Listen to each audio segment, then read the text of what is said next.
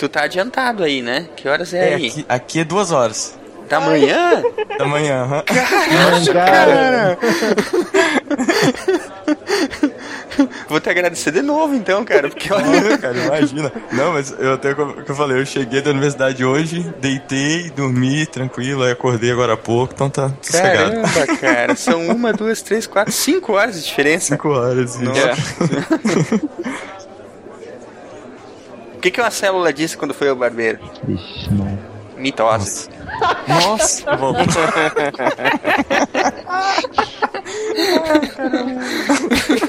É, beleza. O que, que o Carbono falou quando foi preso? O Carbono falou quando foi preso. Que tinha direito a quatro ligações? É, isso aí. É verdade, é verdade. Boa, boa. Essa é piada de químico mesmo, né? É. Nossa, essa é, cara.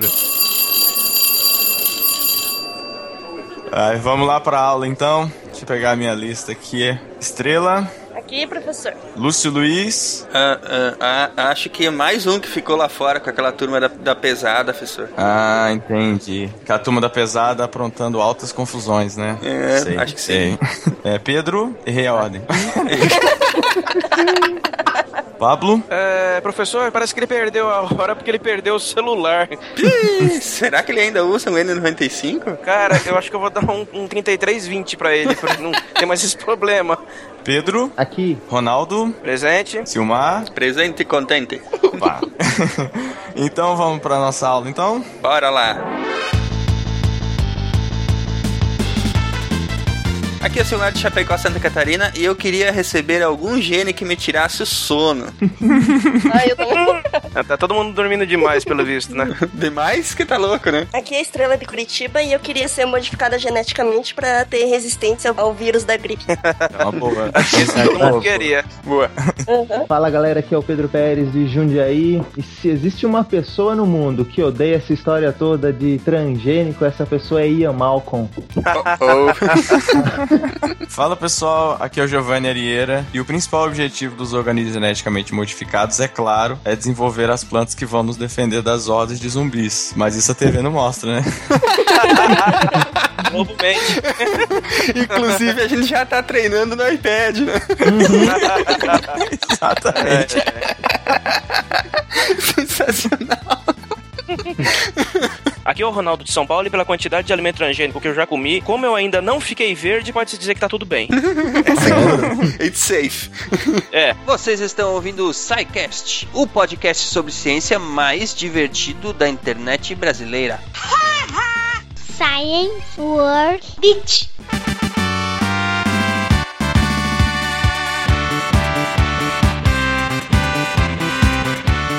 E qual será a perguntinha da semana? Que mudança você gostaria de fazer no seu alimento preferido? Qual característica você modificaria? Putz, aí é foda, né? Porque o meu alimento preferido é bacon. Ah, Não tem o que mutar no bacon, né? Tem nada que mudar no bacon, pô. Tá perfeito, é verdade. ai, cara. E Tem sim, coloca um gene que ele dura mais a mastigação e o sabor na boca, rende mais. Olha, É. interessante É um isso. porco mais gostoso. Eu quero árvores que deem maçã com gosto de chocolate. Hum, boa ideia. É, mas com que tenha as propriedades nutricionais da fruta, né? Mas o gosto tem que ser de chocolate. Chocolate é o leite, né? É, claro.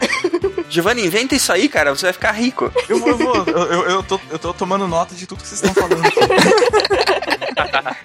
uma coisa que eu, que eu queria, em todas as frutas na verdade, mas eu queria, principalmente no abacaxi, que ele fosse igual a banana, sabe? Todas as frutas que você descasca só com a mão, cara, Mas inventaram, não inventaram um abacaxi que você, você tira o gominho todo bem certinho? tem, tem, tem. Só que é tem. caríssimo, sei lá, custa É, um uns 15 absurdo. reais o negócio. É, sempre, né, cara?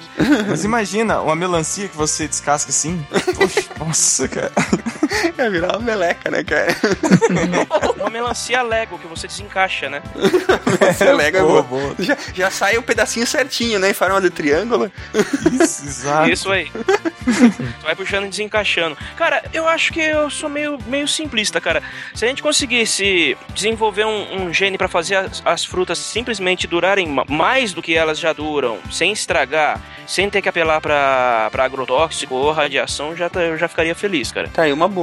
Seria uma aplicação boa. Apesar que deve ser difícil de fazer isso, né? Ah, mas eles já fazem isso, né? Tipo, em comparação antigamente, é melhor que antes. Mas se a gente fizesse uma modificação para eles simplesmente durarem mais, sem aditivos. Não, entendo, entendo o que o, o Ronaldo tá falando. É, é pra, tipo, não influenciaria, por exemplo, no crescimento, ou na maturação, ou no gosto, ou etc., da, da fruta, ou da. Enfim, uhum. do, do, do, do, negócio. É só que, por exemplo, você, você tira a fruta do pé, ou você colhe o, o cereal, ou seja lá o que for, uhum. e sem você precisar, por exemplo, colocar um conservante, um negócio assim, é, ela iria durar, vamos dizer que a vida. Você come uma banana no calor, coloca na tua cozinha, assim, uhum. é, em uma semana você tem que jogar fora. Né? Isso. Né? E vamos dizer que durasse um mês, dois, entendeu? Uhum. O Ronaldo tá com cara daquelas pessoas que compra um caixa enorme de banana. É, exatamente. Isso acontece muito aqui. É isso aí, é isso aí. Você come um caixa de banana, assim. come duas, você sai fora. É, exatamente por causa disso, porque eu tô é. jogando dinheiro fora. o pior é que eles não devem estar tá fazendo isso aí, porque senão a gente ia comprar menos banana, cara. É verdade. Esse que é o negócio. O, o Giovanni, existe, existe complô na indústria alimentícia? Não, né? Isso é tudo invenção da mídia. Não, não. É tudo invenção, é tudo invenção da mídia. É teoria da conspiração. cara, agora você falou de fruta estragando, agora eu lembrei, tô com uma pera que já tá passando ali, peraí que eu vou pegar. Só um minutinho. Ó, o cara. Mas, mas... Queria comer agora na gravação, pô. e foi mesmo.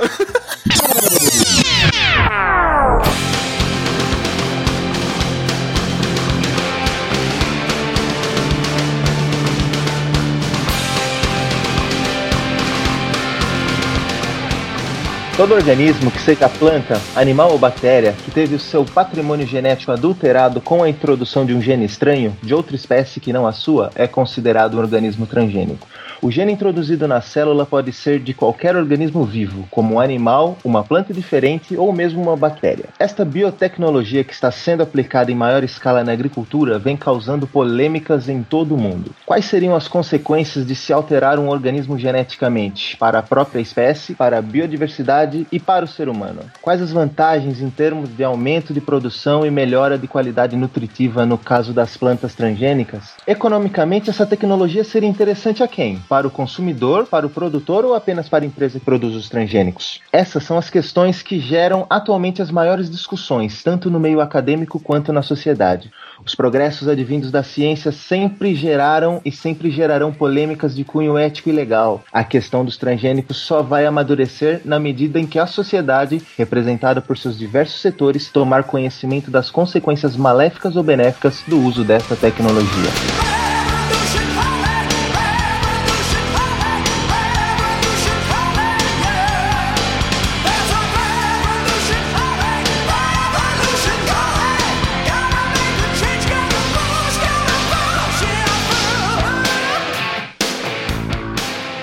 Enfim, o que, que, seriam esses organismos transgênicos, afinal de contas, hein, Ronaldo? Por definição do Parlamento Europeu, eles classificam um transgênico como um organismo geneticamente modificado e que ele é qualquer organismo, com exceção do ser humano, cujo material genético tenha sido modificado pela ação de um material genético de outro organismo, de uma forma que não ocorre naturalmente por meio de cruzamentos e ou recombinação natural. O, no texto que o Pedro leu já, já falou claramente, né? Você tem que introduzir alguma coisa que não é dele e não teria como ir parar ali de, de por qualquer forma sem intervenção, né? É, isso, exatamente. Não, não dava para fazer cruzar um vírus com uma semente. Com uma cebola. E, uma cebola, juntar os dois e torcer pra. Né?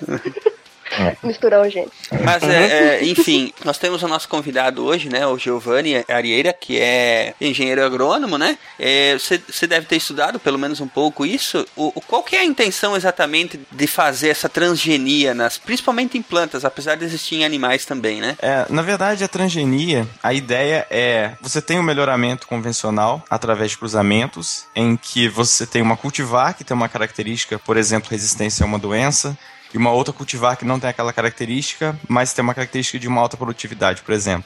Então você faz o cruzamento dessas duas cultivares e você obtém uma cultivar que tem a, re- a resistência à doença e ao mesmo tempo tem aquela alta produtividade. Só que muitas vezes a característica, por exemplo, de resistência a uma doença não está presente em nenhuma planta da, daquela espécie, daquela cultura. Então o que se faz, a transgenia busca o quê? Buscar o gene em uma outra espécie, e aí pode ser uma outra planta, um, qualquer outro organismo, micro-organismo, enfim, que tenha resistência àquela doença e inserir aquele gene específico nessa planta. Então você mantém todas as características da planta de produtividade, de adaptação, de porte, enfim, e agora ela passa a ter essa nova característica de resistência à, à doença, né? É, é legal falar isso, é importante também que assim, o transgênico é quando isso é feito artificialmente, porque existem micro-organismos que têm a capacidade de inserir o seu material genético e ele consegue fazer com que o seu material genético seja incorporado ao material genético da planta e a planta passa a exprimir novas características. No caso de, de algumas bactérias, que até é utilizada no processo de obtenção do, do transgênico, né? Esse, esse tipo de coisa acontece muito no mundo natural também, né? Sim, sim, acontece, acontece bastante.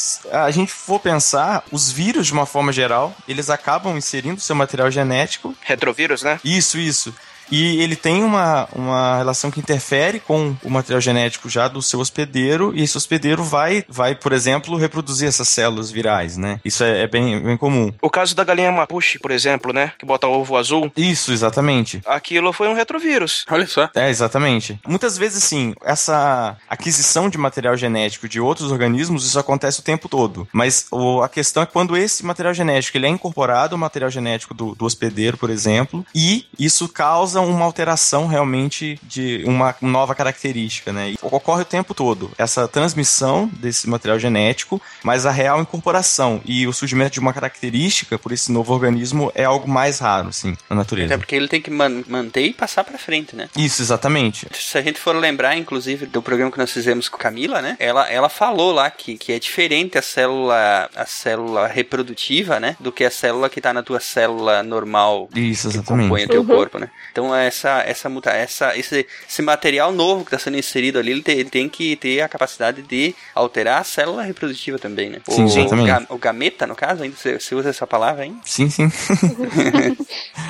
é, não, isso, isso é importante realmente, porque não, não basta ser uma alteração só na, nas células somáticas ali, né? Ele Aham. tem que passar isso para gerações, essa característica que ele adquiriu. Ah, então, co- como é que, é que acontece a geração de um organismo transgênico? Bom, acho que é melhor a gente falar antes, né? É, co- como é que, é, que tem organismos transgênicos ve- vegetais, que acho que são a maioria, né? Mas também Sim, tem sim. organismos transgênicos é, animais, né? Sim, e micro-organismos também, né? Tem bastante micro-organismo transgênico. É, agora, é, vamos falar dos que são realmente gerados sinteticamente pelo homem, né? Não os que são gerados naturalmente. Isso, isso. Vamos falar sobre, sobre como é que acontece então a geração desses. é, sobre a matéria da engenharia genética, né? Como é que acontece essa, essa brincadeira? Bem, então, a base para toda a manipulação genética, da engenharia genética como um todo, e nesse caso não está relacionado apenas com o- a obtenção de organismos transgênicos, tá? mas com engenharia genética, é o DNA recombinante, né? Que o DNA, recombinante, ele na verdade é uma sequência de DNA, que essa sequência de DNA, ela é, ela é artificial, né? Resultante de diferentes sequências de DNAs, e ela é feita através da utilização de enzimas de restrição, tá? E da, das enzimas de restrição, que são o quê? Enzimas que funcionam como se fossem tesouras, que elas cortam um trecho do, do DNA, da fita de DNA, tá?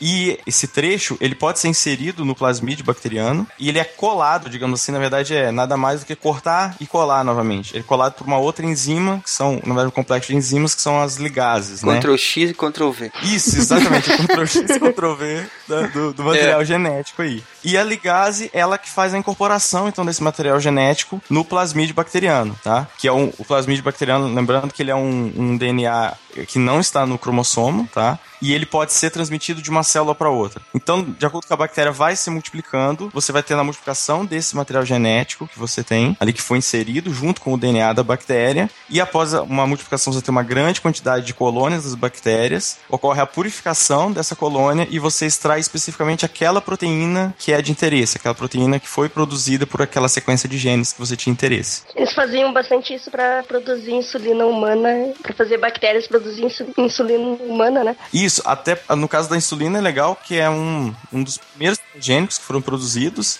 Né? A insulina, ela tem. Antes ela era obtida a partir da insulina bovina ou da insulina de porco, mas a insulina ela tem aí 55 aminoácidos só que um aminoácido da insulina de porco é diferente da insulina humana. E três aminoácidos da insulina bovina é diferente, são diferentes da, dos aminoácidos da insulina humana. Então, a utilização a longo prazo acabava causando uma certa rejeição. Uhum. Então, com essa tecnologia do, das bactérias transgênicas com o gene para a produção de insulina humana, essa insulina ela é totalmente aceita pelo organismo normalmente, como se fosse produzido pelo próprio organismo, né? Mó legal isso. Interessante. A ideia por trás dos transgênicos parece simples: selecionar um gene de um determinado organismo e inseri-lo em outro. Milho, por exemplo, é atacado por lagartas, no laboratório, os pesquisadores isolaram uma bactéria de solo que produz uma proteína capaz de destruir o sistema digestivo das lagartas. O gene é inserido no milho e toda vez que as lagartas comem as folhas do milho, morrem. No caso da soja, o processo é diferente. As empresas que comercializam transgênicos modificam o grão para que ele se torne resistente a um determinado tipo de herbicida, uma vez que o herbicida é lançado sobre a plantação, todas as ervas daninhas morrem, menos a soja. Com a nova tecnologia, os agricultores passaram a pagar royalties pelo uso das sementes e também do herbicida.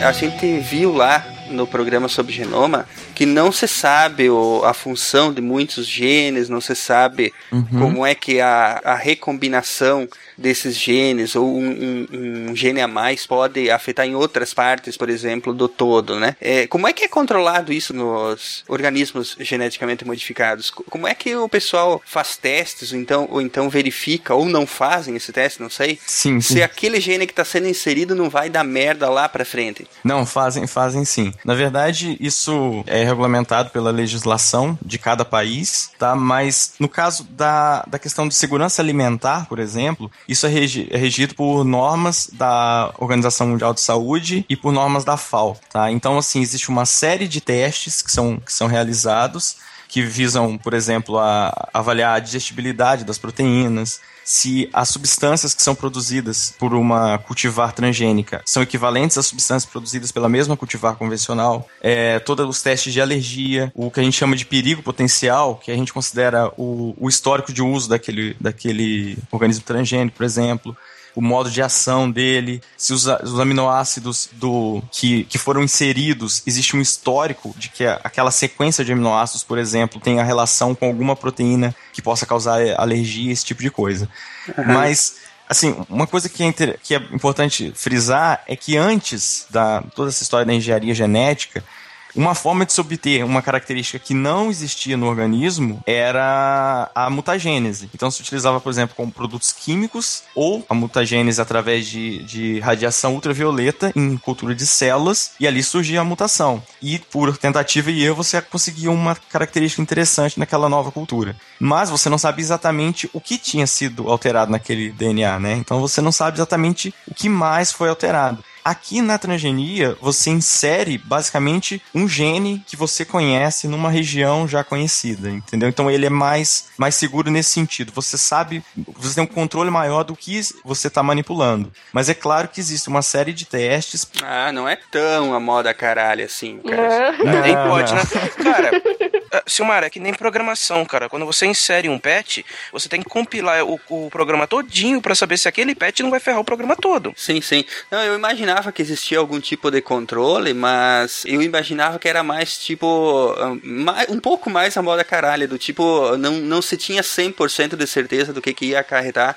Por exemplo, vamos pegar uma semente, que é uma coisa fácil de. Não uhum. tem tantas características como é um corpo humano, por exemplo. Que, que não teria controle sobre como é que aquele gene iria se comportar quando a semente é jovem, idade média, idade adulta completamente desenvolvida, entendeu? Então existe todo um acompanhamento para saber disso. Sim, sim. Uhum. Até a questão de como esse gene se expressa na planta em diferentes partes da planta e em diferentes idades, né? Então, se você Aham. tem a semente, como esse gene se expressa, ou como ele se expressa na planta adulta. Se ele se expressa na- nas folhas da mesma forma que ele se expressa, por exemplo, no- na, na semente, na vagem, enfim.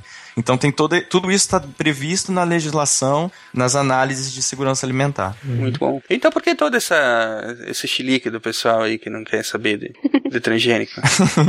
Então, na verdade, existe um pouco de, de, de medo de que possa existir algum efeito a longo prazo que não é detectado ainda, tá? Existe a questão de, de risco ao meio ambiente, que em alguns casos isso é, é mais, mais perigoso realmente. Mas assim, eu acho que a questão do que se diz de segurança alimentar está muito na, no caso de ter uma precaução de não utilizar essa tecnologia, embora se tenha todos os testes, mas porque pode ser que a gente ainda não tenha formas eficazes de medir alguma alteração que a gente só vai ver no futuro. Isso, na verdade, tem um reflexo muito do que aconteceu na década de 60, 70, com o uso de, de agrotóxicos, aí pessoalmente, os, por exemplo, o DDT, Aham. que muitos anos depois se descobriu os efeitos que tinha, né? Sim. Mas, então, essa é, a- é um- uma das bases que se utiliza, né? Em algumas tecnologias, só foi descobrir muito tempo depois que ela poderia ter alguns malefícios. Então, é, um- é a base que se utiliza para os transgênicos, que é uma tecnologia nova e que ele pode alterar algumas, algumas características que nós ainda não temos capacidade de, de mensurar, entendeu? Então, que a longo prazo a gente pode ter algum risco. É Sim. mais, é mais nesse ponto que se baseia os, os argumentos. Um dos medos também que essa galera que é contra os alimentos transgênicos, ah, eles dizem que, assim, não tem nada provado ainda,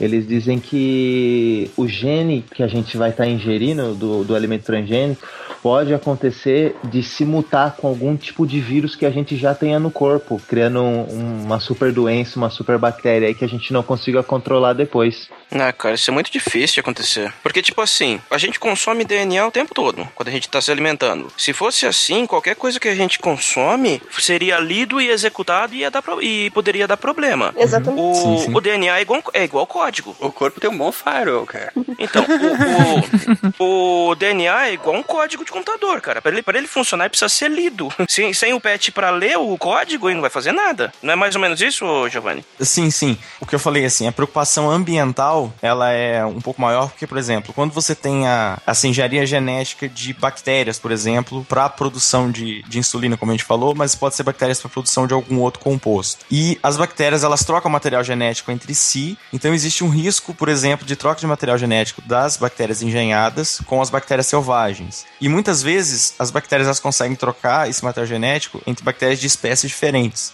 Então você poderia ter essa troca, sim, poderia acontecer, mas é, é muito complicado porque você esses genes que são inseridos, geralmente você tem uma, uma cadeia muito grande de, de, de aminoácidos que são inseridos. E as trocas genéticas que existem entre as bactérias, geralmente elas são com cadeias menores, entendeu? Mas é um risco que existe. Mas isso também é avaliado para a liberação de qualquer organismo geneticamente modificado, entendeu? Isso é considerado. Aliás, quem quiser voltar um pouquinho no tempo e, e ouvir um programa onde a gente falou um pouco sobre isso, é o programa com o Samir Elian, né? Era sobre superbactérias. Ele falou um pouco exatamente sobre essa capacidade que, as, que algumas bactérias têm de trocar material genético ah, entre elas, né? Até mesmo entre Sim. espécies diferentes. E né? assim, isso é, é um medo que não só bactérias transgênicas, mas, por exemplo, quando você tem o, o- o uso excessivo de antibióticos e uma bactéria resistente, ela passa esse material genético para outras e você consegue distribuir. Então, a questão não é o transgênico, mas sim a forma como o manejo da doença, por exemplo, como um todo é feito. A mesma coisa para para os alimentos transgênicos, né?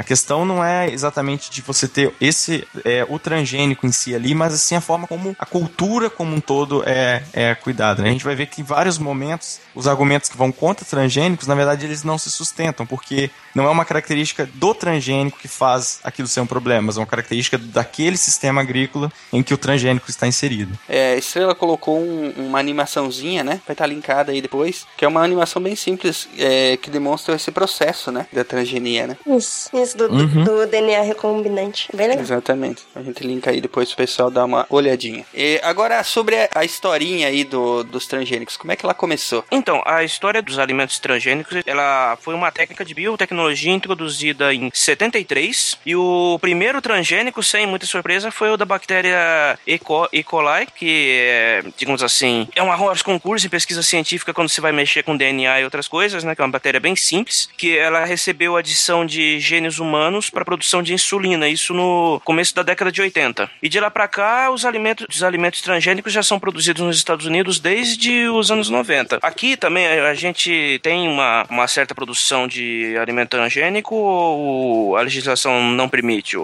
Giovanni? Aqui no Brasil a gente tem sim, desde a, de 2005 aí, com a lei de biossegurança, a gente tem sim a, a produção de organismos transgênicos no Brasil. Na verdade, a gente tem 37 cultivares transgênicas, hoje que são liberadas para produção no Brasil. É, 36 já estão em produção, em cultivo no Brasil, e uma de feijão, ela ainda não está liberada comercialmente, mas já foi autorizada pelo CTN-Bio. Mas a gente tem no Brasil, basicamente, então a gente tem cultivares de soja, de milho, algodão e feijão. Essa cultivar de feijão da Embrapa foi a última, mas a gente já tem sim.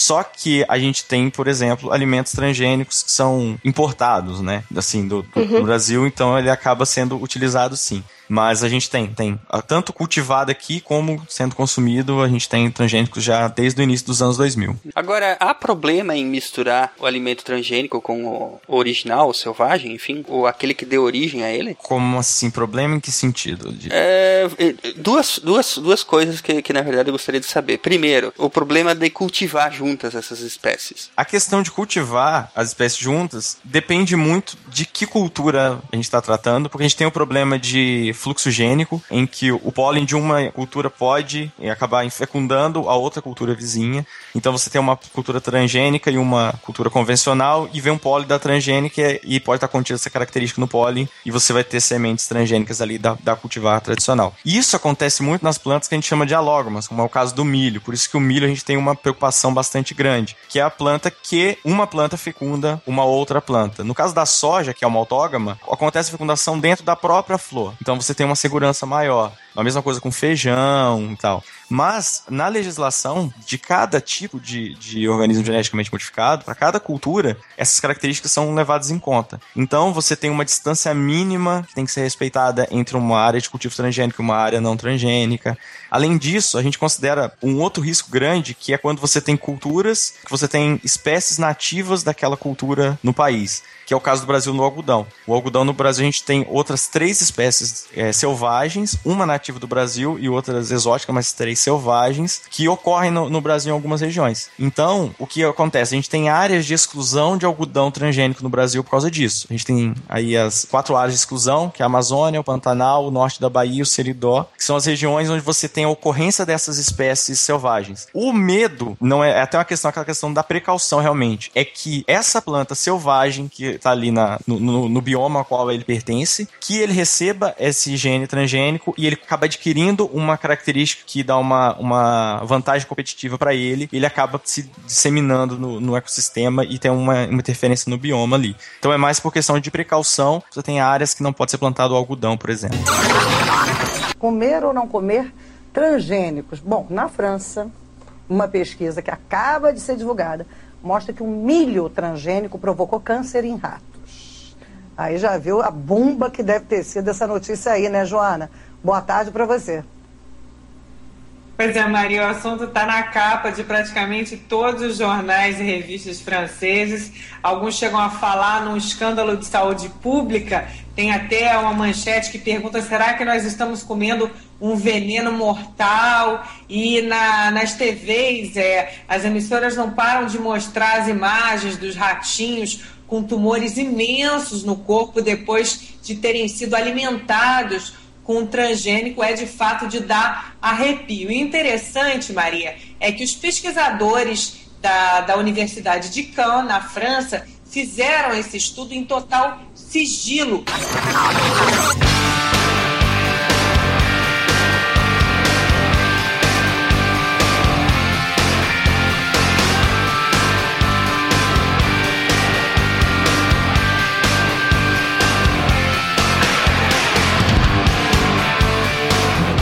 Mas, ô Giovanni, será que através da, da biotecnologia eles não conseguiriam, de alguma maneira, desligar o gene da reprodução, sei lá, do, do algodão, no caso? Já que tem tanta lei em cima, os caras têm até que plantar com, com a margem de distância. Na verdade, isso foi tentado com o milho, até. O- uma tecnologia que era conhecida como Terminator, né? Que o pólen do milho transgênico, ele era estéreo. Só que a pressão foi tão grande em cima, no sentido de que o que se dizia era que a empresa detentora daquela tecnologia estava utilizando isso para que o agricultor não conseguisse produzir sementes, para serem utilizadas sementes Ah, mas transgênicas. de novo. é, isso, isso de, de certa forma já existe, né? O milho que é, que é comprado pelo agricultor hoje, o fazendeiro, enfim, para plantar, se você tentar produzir semente a partir dele, a semente é bem menos produtiva do que a original. Ah, sim, Mas isso sim. transgenicamente ou numa seleção artificial que fizeram? Agora é isso que eu gostaria de saber. Isso, na verdade, acontece mesmo na- no melhoramento convencional. Se você, por exemplo, guarda a semente e planta aquela semente, você tem uma quebra de, de produção. Com, com certeza vai ter. Isso pelo, me- pelo melhoramento convencional, isso acontece. Em milho é bem, é bem comum isso, entendeu? Mas isso é uma característica natural do milho ou ela foi intencionalmente colocada ali para forçar a pessoa a comprar a semente do produtor de semente? Não, na verdade, ela é uma característica do sistema de melhoramento que é feito, tá? Através do- dos cruzamentos que você tem para obtenção dos híbridos, Esse híbrido que tu tá falando é um, é um milho com vários cruzamentos de outros milhos para produzir um milho bonitão. Isso, exatamente. Ele é feito de uma forma que você tem o máximo da heterose, que a gente chama, né? Que seria ali a diferença do, do- do- dos pais. Então, se você tem esse milho, ele chega naquele alto. Esse milho híbrido que a gente chega, ele é o que tem o máximo de potencial. É um milhão, né? É, é. É o show do milhão. Show do milhão. Na verdade, você tem ali o. Quando você tem esse milho plantado e a semente que é colhida, na verdade, ele vai ter a produtividade de um dos pais. E aquele híbrido, ele tem, na verdade, a produtividade como se fosse a soma dos pais, entendeu? Tem algumas características de, do milho ali, então ele acaba que você não consegue ter aquele teto de produtividade novamente. Porque você vai perder essas características que chegaram no ápice ali, naquela cultivar que chegou É uma, é uma característica da própria, da própria semente, no caso. isso, isso. Na verdade, da forma com, como os cruzamentos são feitos. Existem várias formas de fazer cruzamentos e de se obter vários híbridos. Tem o híbrido simples, híbrido duplo, híbrido triplo. Na verdade, o que chega para o agricultor, na grande parte das vezes, é esse híbrido triplo, que é o híbrido que tem essa característica de, na, na geração seguinte, perder a produtividade. E no caso aí, a polêmica que havia é que eles, o, o milho, no caso transgênico, né? É, que eles, ele teria sido modificado para não se misturar com o milho, com o milho selvagem, o selvagem, o milho que, que, que, que é sem a transgenia. É, as pessoas estariam dizendo, enfim, os defensores do não uso, né? Estariam dizendo que isso estaria sendo feito propositalmente para que, de forma alguma, pudesse ser, gerada semente a partir daquele milho ali. Isso, exatamente. E qual é a verdade por trás disso? É, e esse ensaio, não, nunca se sabe, mas esse ensaio aí, o, o Terminator, né, ele nem chegou a ser lançado, foi, ele tava em teste, mas a pressão foi muito grande e ele acabou não acontecendo. Então, essa questão do, de fazer isso com o algodão, a gente entraria no mesmo problema de talvez essa, essa tecnologia é apenas uma manipulação da, da, da empresa que detém aquela tecnologia, então é, é um pouco complicado. Mas aí também a empresa fica sem saída, né? Se não permite a reprodução, os caras caem de pau em cima. Se permite a reprodução, vão cair de pau em cima também, falar que existe o risco de uma mutação e aí o problema é maior. Aí fica difícil trabalhar. É porque de certa forma, de certa forma, os transgênicos eles estão aí e deu pra bola, né? Acabou essa essa discussão de usar ou não, ela já foi resolvida e, e não se volta atrás disso, porque é impossível voltar a produzir a se- a semente convencional no mesmo solo depois, né? Por causa da produtividade e outras coisas. Uhum. É, não adianta os caras ir lá queimar a plantação de soja transgênica que não vai. Não vão parar de produzir aqui Não, não adianta. A soja convencional não vai dar, voltar a produzir ali, não adianta. Então, ah, vo- vamos queimar toda a, produção, ah, toda a produção de soja transgênica no, no Brasil. Vai queimar toda a soja do Brasil. É, é isso aí. Na verdade, nesse ano agora, de 2014, foi a primeira safra que a gente teve a maior parte do, do- do- dos cultivos do Brasil, a maior parte, mais de 50%, foi de transgênicos, né? É, e na verdade uma, uma parte do problema da que existia, eh, me ajudem a lembrar o nome aí daquele conceito que dizia que a, a, a população humana ia aumentar e não ia ter comida suficiente para todo mundo. Como é que era isso? Ninguém lembra? É um, ca- um cara que postulou isso. É, o Malthus, né? É, co- como é que chamava? O, o- era a teoria de Malthus, alguma coisa assim, não era? Isso, é. É. Ele, e ele falava exatamente exatamente isso. E, e essa, e essa matemática aí, na verdade, ela foi resolvida em parte também por causa dos transgênicos, né? Sim, sim. Primeiro por causa da seleção artifi- artificial lá, dos, pra aumentar a produtividade da, da semente convencional, mas também em parte por causa dos transgênicos, né? Sim, com, com certeza. É, porque eles falam que vão usar transgênico vai diminuir a fome no mundo, mas não, não, não funciona muito bem assim, na verdade. É, não é nem essa a questão, né? Hoje a gente consegue produzir comida pra todo mundo. O problema é que a comida não chega lá pra quem tá passando fome. É. O problema da fome do mundo é distribuição, não é produção. Uhum, A gente tem é. capacidade de matar a fome do- do- de todo mundo, mas o problema é quando a comida não chega. Aliás, muito mais que a capacidade, né? É. É verdade. Muito mais capacidade. Tanto que hoje em dia as, as empresas que trabalham com alimentos, né? Elas se dão ao luxo de, de planejar quanto, como e onde eles vão produzir. Uhum. Pra controlar o preço no mercado, né? É, sim, com certeza. Não é uma coisa bonita, mas você faz. Sim, sim. Mas assim, isso que o Silmar falou realmente é está muito atrelado a, ao melhoramento genético como um todo, tá? Ao convencional ou ao melhoramento genético de transgênicos. Mas há uma série de outras medidas de manejo de cultura mesmo, sim. Tem algumas estimativas que, por exemplo, do que a gente produzia na década de 60 para o que a gente produz hoje em dia, se a gente tivesse com a mesma tecnologia da década de 60, a gente precisaria de uma área equivalente a duas vezes a América do Sul inteira para produzir essa mesma quantidade que a gente produz hoje. A mais do que a gente tem. Uhum. Então, assim, é, é complicado esse, esse argumento, por exemplo, que os tran, dos transgênicos, contra os transgênicos por, pela questão ambiental. Porque, na verdade, a gente tá. Os transgênicos eles vêm ajudar a gente ter uma alta produtividade com a mesma área. Entendeu? Você não precisa desmatar, não precisa abrir áreas novas para a produção de alimentos, né? Então, Uhum. é, esse argumento acaba caindo por terra, assim, de cara. o né? problema é que o desmatamento e a abertura de áreas continua, mas é por outros motivos, né? Sim, exatamente. é. Além do que, assim, no- fugindo um pouquinho dos transgênicos, mas, por exemplo, a gente tem muitas áreas agrícolas que estão completamente degradadas por um manejo incorreto. Então, se você tiver recuperação das áreas que já estão sendo utilizadas, independente de, de melhoria de cultivar, qualquer coisa nesse sentido, melhoria de solo mesmo, você conseguiria uma- um aumento de produção muito grande. E tem tecnologia pra isso? Recuperar esse tipo de área? Porque tem solo esgotado, esgotado. Tem. Esgotado mesmo, né? chega um ponto que Vira deserto, acontece né? chegar um ponto que não tem o que fazer é porque geralmente o problema do solo é a perda de matéria orgânica Aham. É. e a matéria orgânica ela se perde muito fácil e ela demora muito para ser reposta entendeu? Então assim você chega às vezes num nível crítico de matéria orgânica que aquele solo é praticamente inviabilizado realmente para agricultura. Você precisa de um tempo muito grande e não é simplesmente colocar resíduos ali porque até aquele resíduo ser decomposto para virar matéria orgânica e, na verdade, a matéria orgânica, ela continua sendo decomposta ao longo do tempo. Então, você tem que ter uma matéria orgânica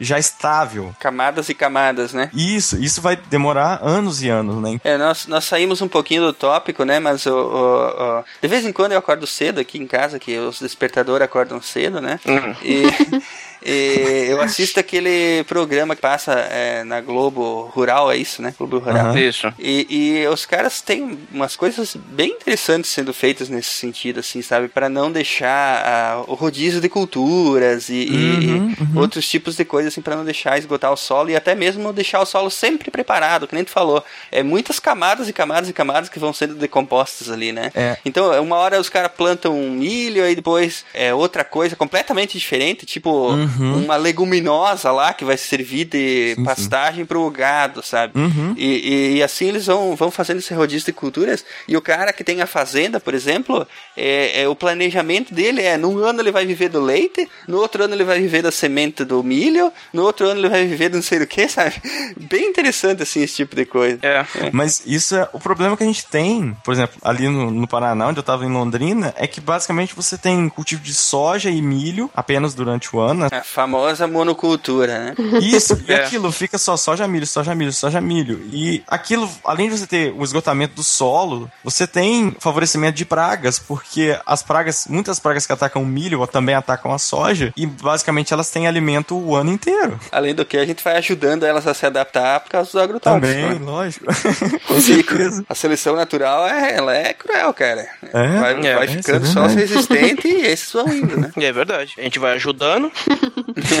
Aí não tem Eles já jeito. conseguem por conta, a gente dá uma mãozinha, né? Então, Bom, a gente comentou aí sobre a lei da biossegurança, né? Sim. É, que no Brasil também tem e tal, é a lei é, 11.105 de, de 2005. Depois até tem uma história de um selo, né? Como é que foi isso? É, o- todo produto transgênico no Brasil que tenha o conteúdo acima de 1% de produto transgênico, ele tem que ter um selo, que é um triângulo amarelo com um T no meio, né? Ah, legal. Isso, no- isso, isso nos remete a outra pergunta que eu, tinha, que eu ia fazer anteriormente, que eu falei sobre é, o cultivo misturado, né? Uhum. E a outra era se tem problema, por exemplo, é, vou pegar um, um exemplo bem estúpido, mas enfim, fazer uma feijoada com metade de feijão normal e metade transgênico. Não, assim, a gente parte do princípio que o alimento que foi liberado para produção e para consumo, ele não tem problema. Mesmo que você faça, por exemplo, com totalmente só feijão transgênico, entendeu? Aham, ele é aham. totalmente seguro. E tem aquela lei da, da equivalência substancial. Ou seja, a composição do feijão transgênico, ela é exatamente a mesma composição do feijão da mesma cultivar não transgênico, entendeu? Então, assim, se você se chegou ao consumidor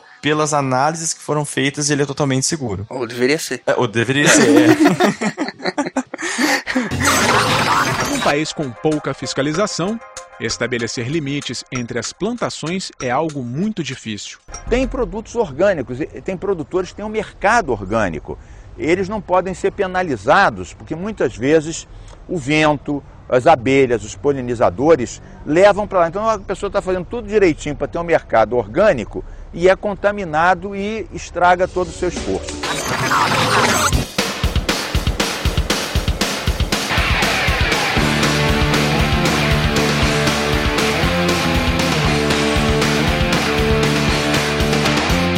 Falar pra nós desse vídeo, uh, estrela, antes da gente ir adiante? Então, todos os transgênicos, transgênicos, eles tinham que ter esse selo. Só que, tipo, isso às vezes não acontece. O cara esquece de colocar na embalagem, é, não quer pôr porque pega mal, qualquer besteira dessas, né? Daí, nesse reportagem da TV Cultura, eles eles estão no mercado e eles vão pegando alguns produtos, fazem testes e vê, ó, esse tem transgênico, esse não tem.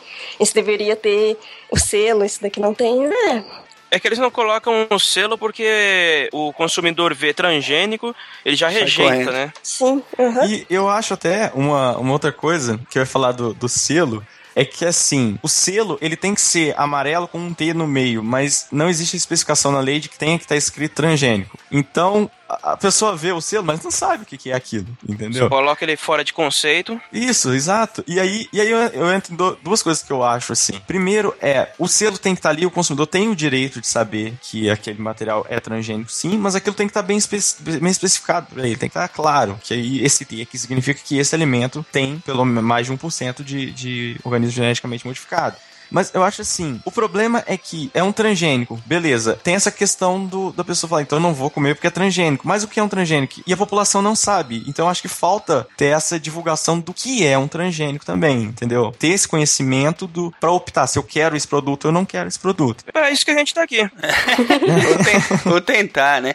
Mas então, nós falamos dos transgênicos e tal, e isso obviamente traz pontos positivos e negativos, né? Quais seriam, afinal de contas, as vantagens dos transgênicos? Olha, algumas das vantagens que os transgênicos podem trazer para nós, uma delas é de que esses alimentos, tanto legumes, grãos e verduras, eles seriam mais nutritivos, eles teriam menos gorduras e são mais resistentes à contaminação vinda de agrotóxicos que são utilizados no seu, no seu cultivo. Fora que também é possível que as características dessas espécies transgênicas, as características elas não ocorrem de maneira natural, então a gente manipula elas conforme o que a gente gostaria que elas manifestassem. Outra vantagem deles, eles são mais resistentes e, são, e duram mais tanto na estocagem quanto no armazenamento. Eles não precisam da mesma quantidade de pesticidas ou agrotóxicos, tanto na, no- na conservação do plantio e posteriormente, já que a, a manipulação genética permitiria que o, o uso dos produtos químicos corretos e numa quantidade bem menor para solucionar esses problemas. Eles também se adaptam com mais facilidade aos climas, né? Potencializando ainda mais a área que você vai plantar, né? Como a gente já falou antes. Ah, isso aí é bem legal, cara. É, a minha cabeça pode estar me enganando, mas eu vi uma vez que tinham desenvolvido uma variedade de semente, eu acho que era milho,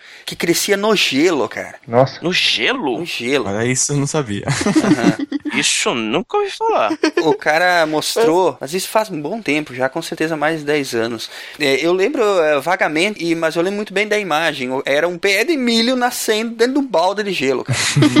Era um balde de gelo congelado e saindo dali um pé de milho, cara. Caramba. Caramba. Achei sensacional, cara. A gente fala em transgênicos, assim, a primeira coisa que vem na cabeça são grãos, né? Milho, às vezes até fruta, né? É. Mas acontece com animais também, né? Eu tava vendo, nos Estados Unidos eles já conseguem, a partir da, da, da biotecnologia, eles estão criando porcos com menos gordura. É, vaca, pra quem é alérgico ao leite da vaca, lactose, eles já conseguem fazer, através da biotecnologia, fazer o leite da vaca não causar o mal que causaria normalmente as pessoas que têm alergia. Entendi. A gente tá acostumado a falar só de grãos, né? Soja, milho, mas também tá entrando no, no animal também, essa, essa tecnologia aí. É, aí, aí é um pouquinho mais perigoso, né? É, É exatamente. mais complicado. É um pouquinho mais complicado. Esse da vaca teve um que a vaca. Eles fizeram isso pra tirar uma proteína lá que dá energia. E a vaca nasceu sem rabo. Nossa. É verdade. Como a gente não sabe onde é que os genes atuam, né, cara? É, daí eles estão estudando pra ver o- por que, que ela nasceu sem rabo. Né? Caramba. Olha só que louco, cara. O mesmo gene, de repente, ou mais de um gene, né? Que os caras modificaram pra tirar aquela característica do leite. Tirou o rabo da vaca, cara. Pois é. É muito louco isso, cara. É efeito colateral. É, mas assim, a- o que a propaganda dos transgênicos, assim, faz muito essa questão de redução de agrotóxicos, realmente. É, porque aqui no Brasil, a gente tem basicamente dois tipos de transgênicos que são utilizados. São os transgênicos liberados para algodão, milho e soja, que é o, o transgênico RR, que é o resistente a glifosato, que é um herbicida, e o transgênico BT, que ele tem o gene do Bacillus thuringiensis, que é uma bactéria. Então, um é resistente a, a um herbicida e o outro é resistente a, a lagartas, de, de um modo geral, assim.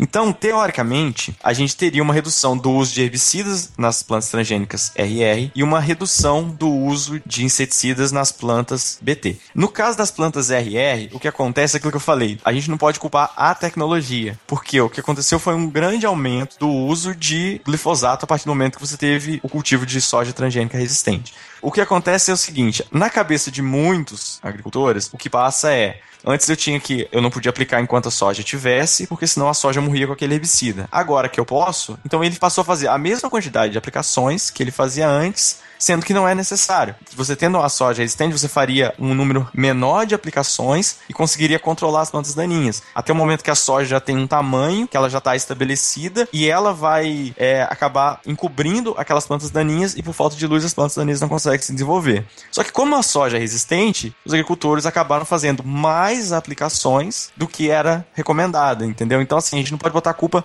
na especificamente na tecnologia, mas sim na forma como ela está sendo utilizada, entendeu? É. Certo. Aí faltou o extensionista, sim, né? sim. Como é que chama os caras que vão lá na lavoura, ou, teoricamente, pra disseminar a tecnologia no campo? Como é, como é que tem um, tem um profissional que faz isso, né? Tem, mas assim, o problema agora, é assim, até vai, o, o, o profissional aqui agora desabafando. Mas aqui, por exemplo, Eu falei exatamente porque é tu! eu sei. No caso da agronomia, grande parte dos profissionais, eles estão já diretamente atrelados a algumas empresas, entendeu? Então ele tem um, um catálogo de produtos que ele tem uma cota mensal de produtos que ele precisa vender. Então, muitas vezes a responsabilidade técnica dele realmente acaba ficando esquecida em função desse, desse objetivo que ele tem de venda. O cara vira mais um vendedor do que um. Exatamente. Complicado isso. Não, isso acontece muito no, no- no Brasil inteiro. Isso é, isso é uma realidade, não, não dá pra negar. Não, eu, eu brinquei contigo exatamente Aham. porque eu conheço essa realidade, entendeu? A gente vive numa, numa região aqui que é agrícola, entende? E muitos dos meus familiares, enfim, amigos próximos, trabalham com isso, né? Sim. E a gente vê bem isso, que a, a- muitas vezes, que a gente falou, é, é, o cara tá lá que teoricamente ele deveria levar o conhecimento lá pra evitar esse tipo de situação, ele é mais um vendedor do que, É, né? é verdade. Infelizmente acontece isso. E assim, na verdade, a cooperativa em muitos lugares hoje ela virou apenas uma revenda de produtos, sabe? Ela não, não tem aquela, aquela função que a cooperativa tinha antes, realmente, ali, de assistência técnica. Não todas, existem bons exemplos no Brasil, mas grande parte, assim, é apenas vendendo realmente e com contratos fechados com empresas. Entendeu? Então é, é complicado isso. Entendi. Complicado mesmo. É, mas assim, nessa questão do glifosato, um problema que a gente teve é, óbvio, o surgimento de plantas daninhas resistentes ao glifosato. Né? Na verdade, não o surgimento, né? a seleção de plantas daninhas resistentes. Exatamente. Você aplica cinco vezes mais do que precisa, pô, alguma delas vai. A, a seleção natural é uma desgraça mesmo, né, cara? Maldita seleção natural. É, eu, eu, eu sempre brinco, digo, né? Maldita seleção natural, e é verdade, cara. Ninguém escapa dessa aí, velho.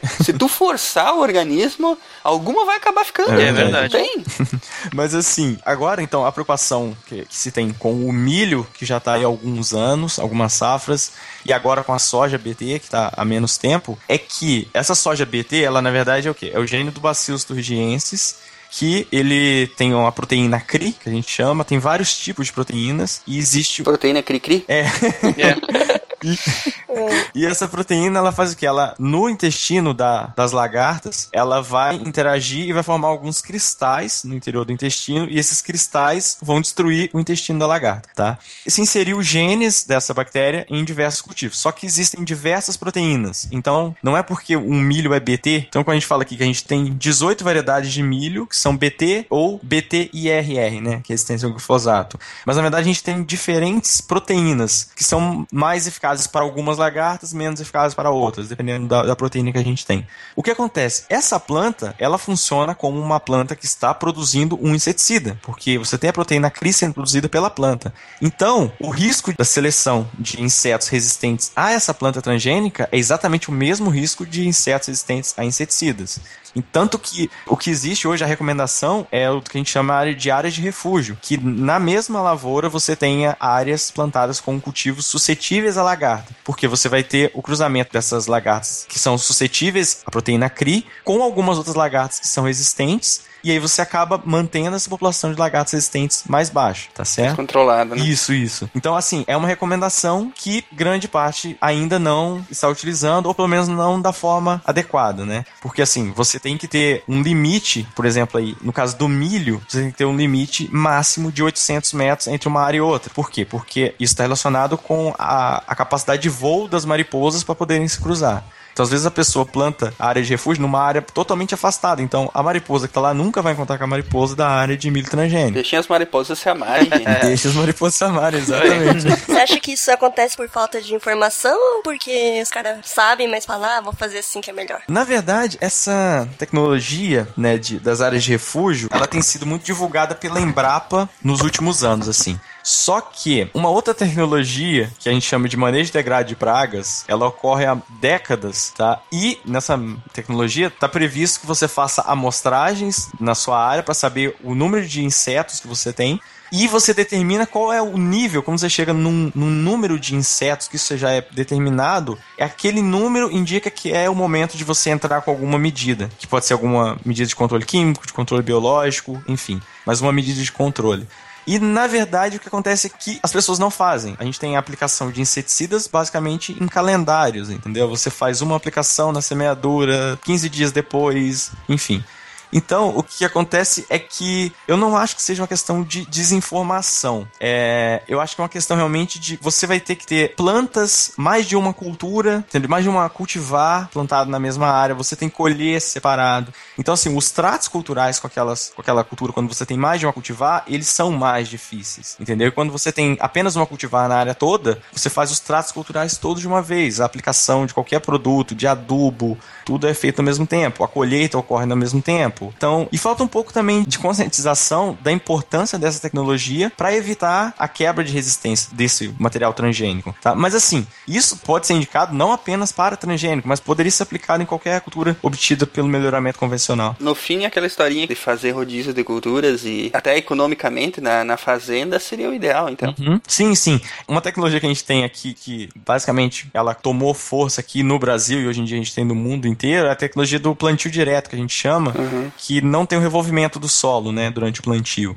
Essa tecnologia, ela traz na sua origem que além de não haver revolvimento, tem que haver essa, essa rotação das culturas, né? E o que ela prevê é o seguinte, que no período de duas safras, você tem pelo menos quatro culturas diferentes. Ou seja, você não vai ter a mesma cultura em dois anos naquela mesma área, entendeu? Uhum. Só que o que a gente vê, as pessoas fazem o plantio direto, né, sem o revolvimento do solo, mas usam duas culturas por ano apenas. Ah, E vão repetindo essas mesmas culturas, né? Fazendo aquela sucessão. Sim, sim. Aquelas fazendas gigantescas de soja, né? Lá do Mato Grosso. Sim, sim, exatamente.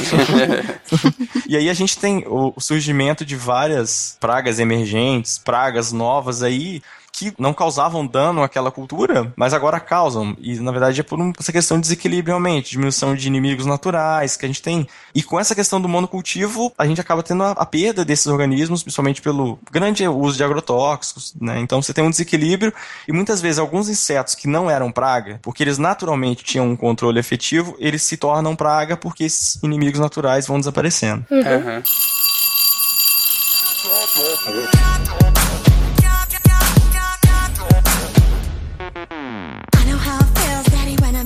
Muito bem, caríssimos ouvintes do SciCast, bem-vindos ao mais um intervalo do programa sobre ciência mais maluco da internet brasileira. Aqui quem vos fala é Silmar de Chapecó e quem está aqui comigo é... Ele nunca sabe, né? Aqui é a Estrela de Curitiba. E aqui é o Ronaldo de São Paulo, completamente pregado. Pregado na cruz. Eita. Sim. Mas tu foi avisado, né? Fui. Fui. Muito bem, e hoje aqui conosco está o Eric Alves, o- um dos vencedores da promoção SciCast Easter,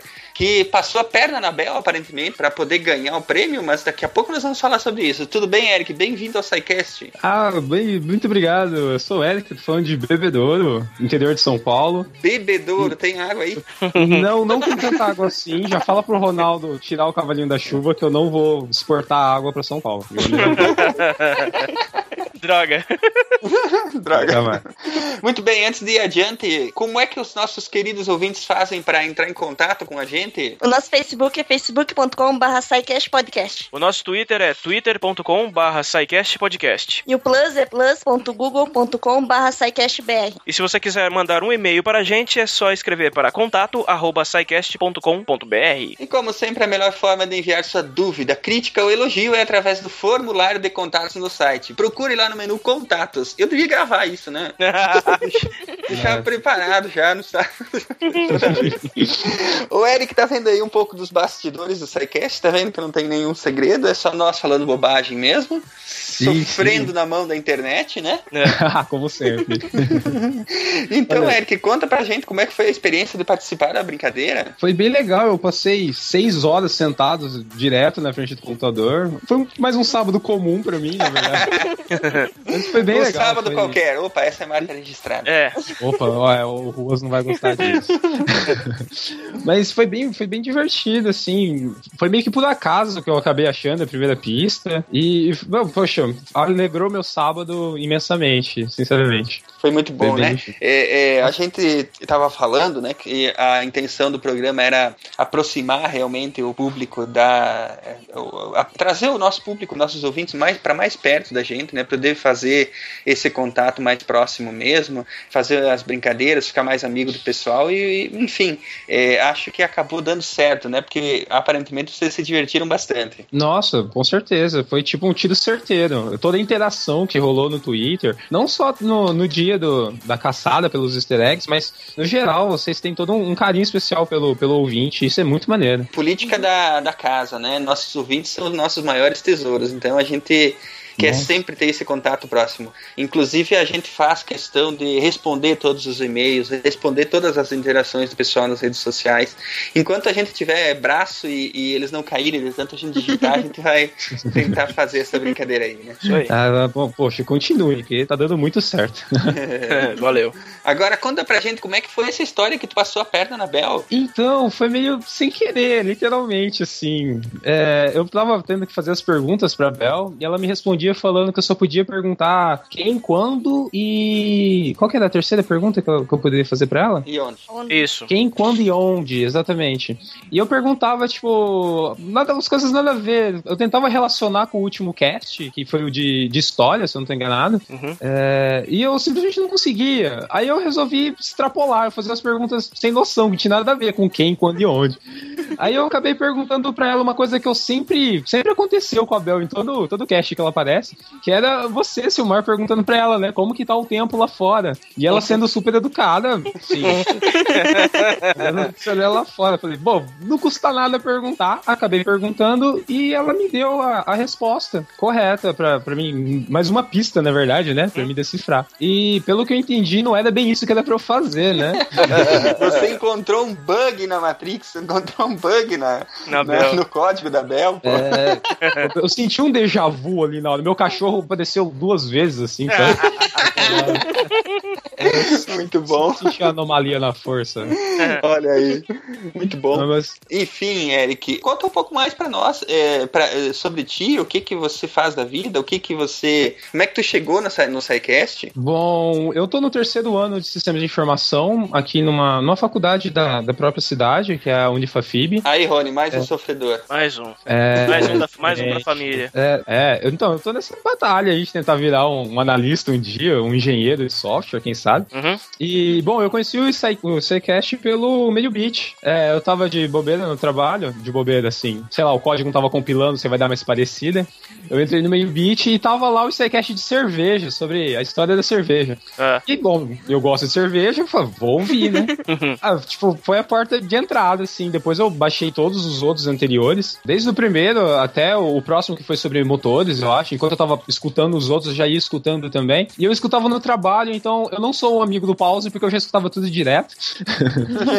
o legal do programar é que você pode ouvir música, ouvir podcast, né? É Isso. verdade. O cérebro fica dividido em dois certinho, né? É, não, o problema é quando você para de focar no que você tá fazendo e presta atenção só no cast. Começa a rir querendo um louco no meio. Não, exatamente. E meu chefe, a gente é a mesma sala, sabe? A gente tem duas mesas de distância um pro outro. Então eu vou dar risada, eu acabo tossindo no lugar, sabe? Pra dar uma disfarçada, algo do tipo. É, senão já viu. É, então foi mais ou menos assim que eu conheci o, o SciCast. E foi legal também que abriu portas pra outros podcasts, porque eu não tinha o costume de escutar podcast. Hum, Olha aí! Maneiro. Que história! Apresentamos o podcast pra ele, pe- pessoal. Ex- Exatamente, exatamente. Eu, é, o pessoal que fazia participação, eu ia atrás de conhecer a pessoa. Acho que o, o próximo que eu escutei foi o do, do Cupim, o Dragões de Garagem. Ah, sim. Dragões é muito bom. Dragões de Garagem, isso, eu pulei pra outros, aí tinha mais gente que ia fazer participação, eu ia procurar sobre a pessoa, ela também já fez participação em outro cast, eu ia lá ouvir, era bem legal, foi super legal. O que, que você tá ouvindo agora, então? Poxa, agora, além desse cast, eu escuto o Dragões, Uhum. Assim, saiu, tipo, eu fico no. ah, Eu não usava Twitter falando nisso antes de começar o, o easter egg. Passei a usar com mais frequência. Eu só usava ele pra fazer login em alguns sites. Uhum. É, o Dragões de Garagem, eu tenho costume de ouvir bastante. Renegados Cash, que já não é muito de ciência, é mais cultura pop. Uhum. É, acabei caindo no Nerdcast também. Que, Toma essa! Toma essa, jovem nerd! entendeu? Foi tipo, assim, vocês me levaram o caminho, fizeram o caminho dourado até chegar ali, entendeu? Toma essa! Fizemos o caminho inverso. Então, Tu sabe que eles, eles, são, eles são grandes inspiradores pra gente, na verdade, né? Sim. Ah, é? Porque, tipo, eu comecei a ouvir, tipo, todo mundo falava, é, nesse... Vocês falaram agora, assim, meio que chupa Jovem Nerd. no, no Renegados Cast tem muito disso também. O pessoal fala muito chupa Jovem Nerd. E eu não- nunca ouvi o Jovem Nerd, nem, nem eu entrava no site deles, sabe? Eu conhecia, assim, o- do que se tratava, mas não frequentava. Não, mas a gente admira bastante o trabalho deles, mas, tipo, é, é, é, é, é bom saber, mano, que, tipo, a gente pegou um cara que era completamente virgem em podcasts e fizemos o caminho inverso. É, da gente, não o cara foi pro Nerdcast. Normalmente o, cara, normalmente o cara cai lá antes, depois ele começa a procurar outras coisas, né? Isso. Não, eu Você nunca tinha ouvido falar falar de podcast ou você não se interessava? Não, eu já tinha conhecido o conceito de podcast e tal, mas sei lá, eu nunca falei, vou ouvir um podcast. Nunca me passou pela cabeça, eu acho. Entendeu? Tipo, eu tô aqui no trabalho, em vez de eu ouvir música, eu vou ouvir um podcast. Fala a verdade, eu nunca tinha entrado assim na, na podosfera. E, e essa palavra podosfera me lembra de pés, é muito estranho. é, é, muito bom. É mais ou menos isso. Eu não tinha o costume de ouvir podcast e, sei lá, me chamou muita atenção por eu gostar de cerveja, também foi um dos motivos. que bom, cara. Esse é o seu episódio preferido de cerveja? Ah, não, não, não, não é não. Eu acho que o Icecast Qual que é? entrevista, acho que o da Natália Jor é legal. Porque é uma área completamente que eu não sei nada. Olha nada, só. nada mesmo. Não Maneiro. faço ideia de como. Tipo, vocês falaram tantas coisas que, tipo, eu nunca tinha ouvido, alguns termos que eu nunca tinha ouvido falar. Uhum, bem legal. E, e o de energia nuclear também eu achei muito legal. É, eu gosto pra caramba Ah, desse episódio. E, e tem outra coisa, assim, não é meu favorito, mas foi outra coisa que vocês fizeram que eu achei muito foda, que foi o do Cosmos. Ah, Aquele episódio foi bacana mesmo. Se não Foi. fosse por vocês, eu não teria começado a assistir o, o Cosmos atual. Gente, batizamos o guri. Só. É, Não, olha só. Não é puxação de saco, é verdade. tipo, eu conhecia o Carl Sagan, eu não conhecia a série, eu sabia que ele tinha escrito alguns livros e tal. Uhum. É, aí quando vocês, eu fui buscar os, os casts antigos, eu acabei ali encontrando o do, do Cosmos, e depois, sei lá, do Cosmos pra frente, todo episódio, todo o cast, vocês falavam daquele episódio do Cosmos, né? Dele, dele e do o de Marte também, entendeu? Então eu parei, a- eu tava seguindo a linha certinha, eu falei, não, parou, tem que assistir o do Cosmos e assistir o de Marte. entendeu? Então foi outra coisa super legal que, sei lá, vocês fizeram por mim, foi muito maneiro. Maneiro, Muito cara. bom. Bom, cara. Ô, ô, Eric, você quer deixar uma, uma sugestão de pauta pra gente? Algum assunto que você gostaria de ver que a gente abordasse? Olha, é, pelo último cast, vocês falaram que já tem um engatilhado aí sobre, sobre programação, né? Sobre análise. Vocês deram uma, deram uma hint aí, uma, uma pequena pista, né? É, é, acabamos soltando essa. Não, não, não vou falar spoiler. Chega, chega. Ah, Ah, demais, Márcio já soltou. velho. Fa- Faça jus ao seu apelido, seu Mar. Agora eu, agora eu tô aprendendo a fazer spoiler do bem, cara. É. Ah, ótimo. Mas não sei, é, geralmente eu gosto dos assuntos assim que. Eu falei do de informática porque é a minha área, mas da área de biológicas, vocês fizeram alguns, lógico, mas eu acho interessante porque é uma coisa que eu não faço a menor ideia de como funciona. Então eu acho bem interessante, tipo, eu ouvir e não entender nada pra mim poder procurar depois. Ah, maneiro. Só queria que a gente fizesse mais episódios de biológicas, no caso. Isso, exatamente. Eu tô- não sei por que me veio ciência de foguetes na cabeça agora, rocket science, sabe? Mas enfim, vamos ficar com a área de biológicas. É esse daí. Maneiro. Será que ele vai gostar dessa semana? Peraí, rolou um spoiler aí, hein? É, né, o, o. Então, ficou no ar. Hoje é quarta, né? Ah, mais dois dias a gente descobre, dá pra aguentar. Muito bom. Ai, ai. Enfim, Eric, só temos até a agradecer a companhia aí. O bate-papo foi bacana e, e para nós é sempre bom trazer, o, ter esse contato mais próximo com os ouvintes, tá? E obrigado pela audiência, obrigado pela amizade. Continua com a gente aí que a gente tá tentando fazer programas cada vez mais bacanas para vocês. Opa, claro, foi um prazer participar também. Foi ter brincado com vocês naquele sábado, poder estar conversando agora é um prazer imenso, realmente. Admiro muito vocês, o trabalho de vocês. E então, de parabéns, cara. O céu é o limite, né? Ah, valeu, cara. Muito obrigado, cara. Muito obrigado mesmo, Eric. E agora, pessoal, vamos voltar ao programa. Agora o Eric não vai escutar, né? Ah, nossa, cara, eu tava pensando, poxa, ele vai falar. Não, você não vai falar, você vai. Vamos continuar com o programa que vocês estavam ouvindo antes do intervalo. Ah! Digam tchau pros ouvintes, gente. Até semana que vem. Falou, gente. Até semana que vem. Vamos voltar pra aula. Tchau. Thank you.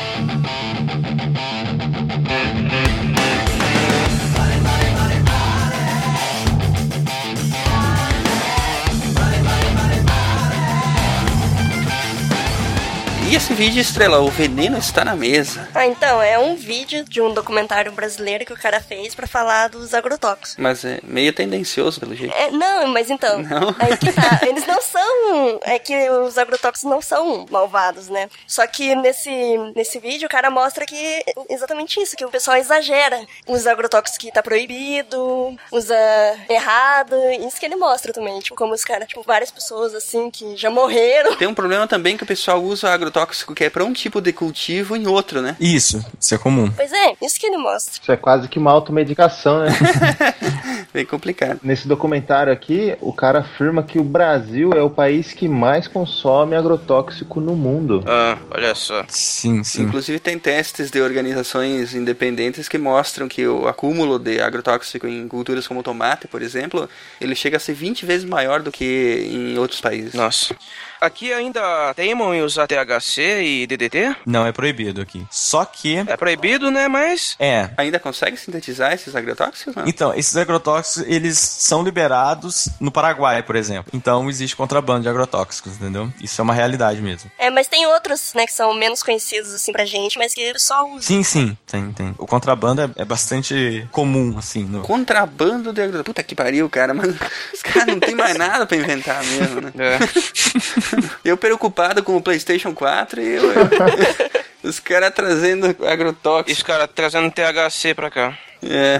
Mas o, o que o Silmar falou do tomate, as solanáceas, de uma forma geral, elas têm uma, uma quantidade de aplicação de agrotóxicos muito grande. Principalmente de fungicidas, porque a quantidade de doenças que afetam solanáceas é muito grande. Então, aí a gente tem o tomate, que é conhecido há muito tempo, né?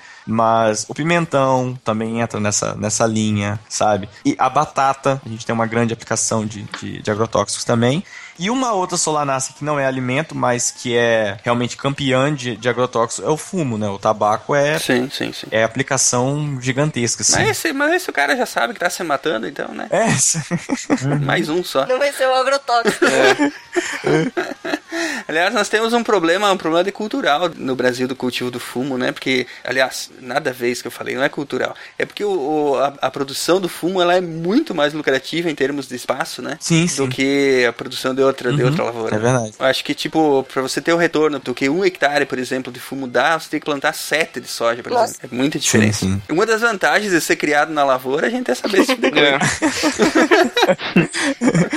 Eu felizmente tive, felizmente, infelizmente, sei lá, nunca descobri até hoje, tive a o privilégio de ser criado na roça, entendeu? Até uma certa idade. Olha aí, eu também, eu também fui lá em Minas. É, então, é, é, e mesmo assim, depois de sair, você mantém muitas das raízes, né? Você vai visitar parentes, você, você Sim, tem sim. amigos lá, e você acaba sabendo desse tipo de coisa, entendeu? Teve uma época que aqui na região se plantava muito, muito fumo. Uhum. Só que eu acho que a gente falou é uma cultura bem complicada, né? É. Além do agro- agrotóxico e tudo, e Uhum. a- as famílias que a gente via que cultivavam, elas foram se acabando mesmo, porque o agrotóxico que é usado ali dá coisas terríveis. É Câncer, é o que vocês imaginarem dele. É, É. é.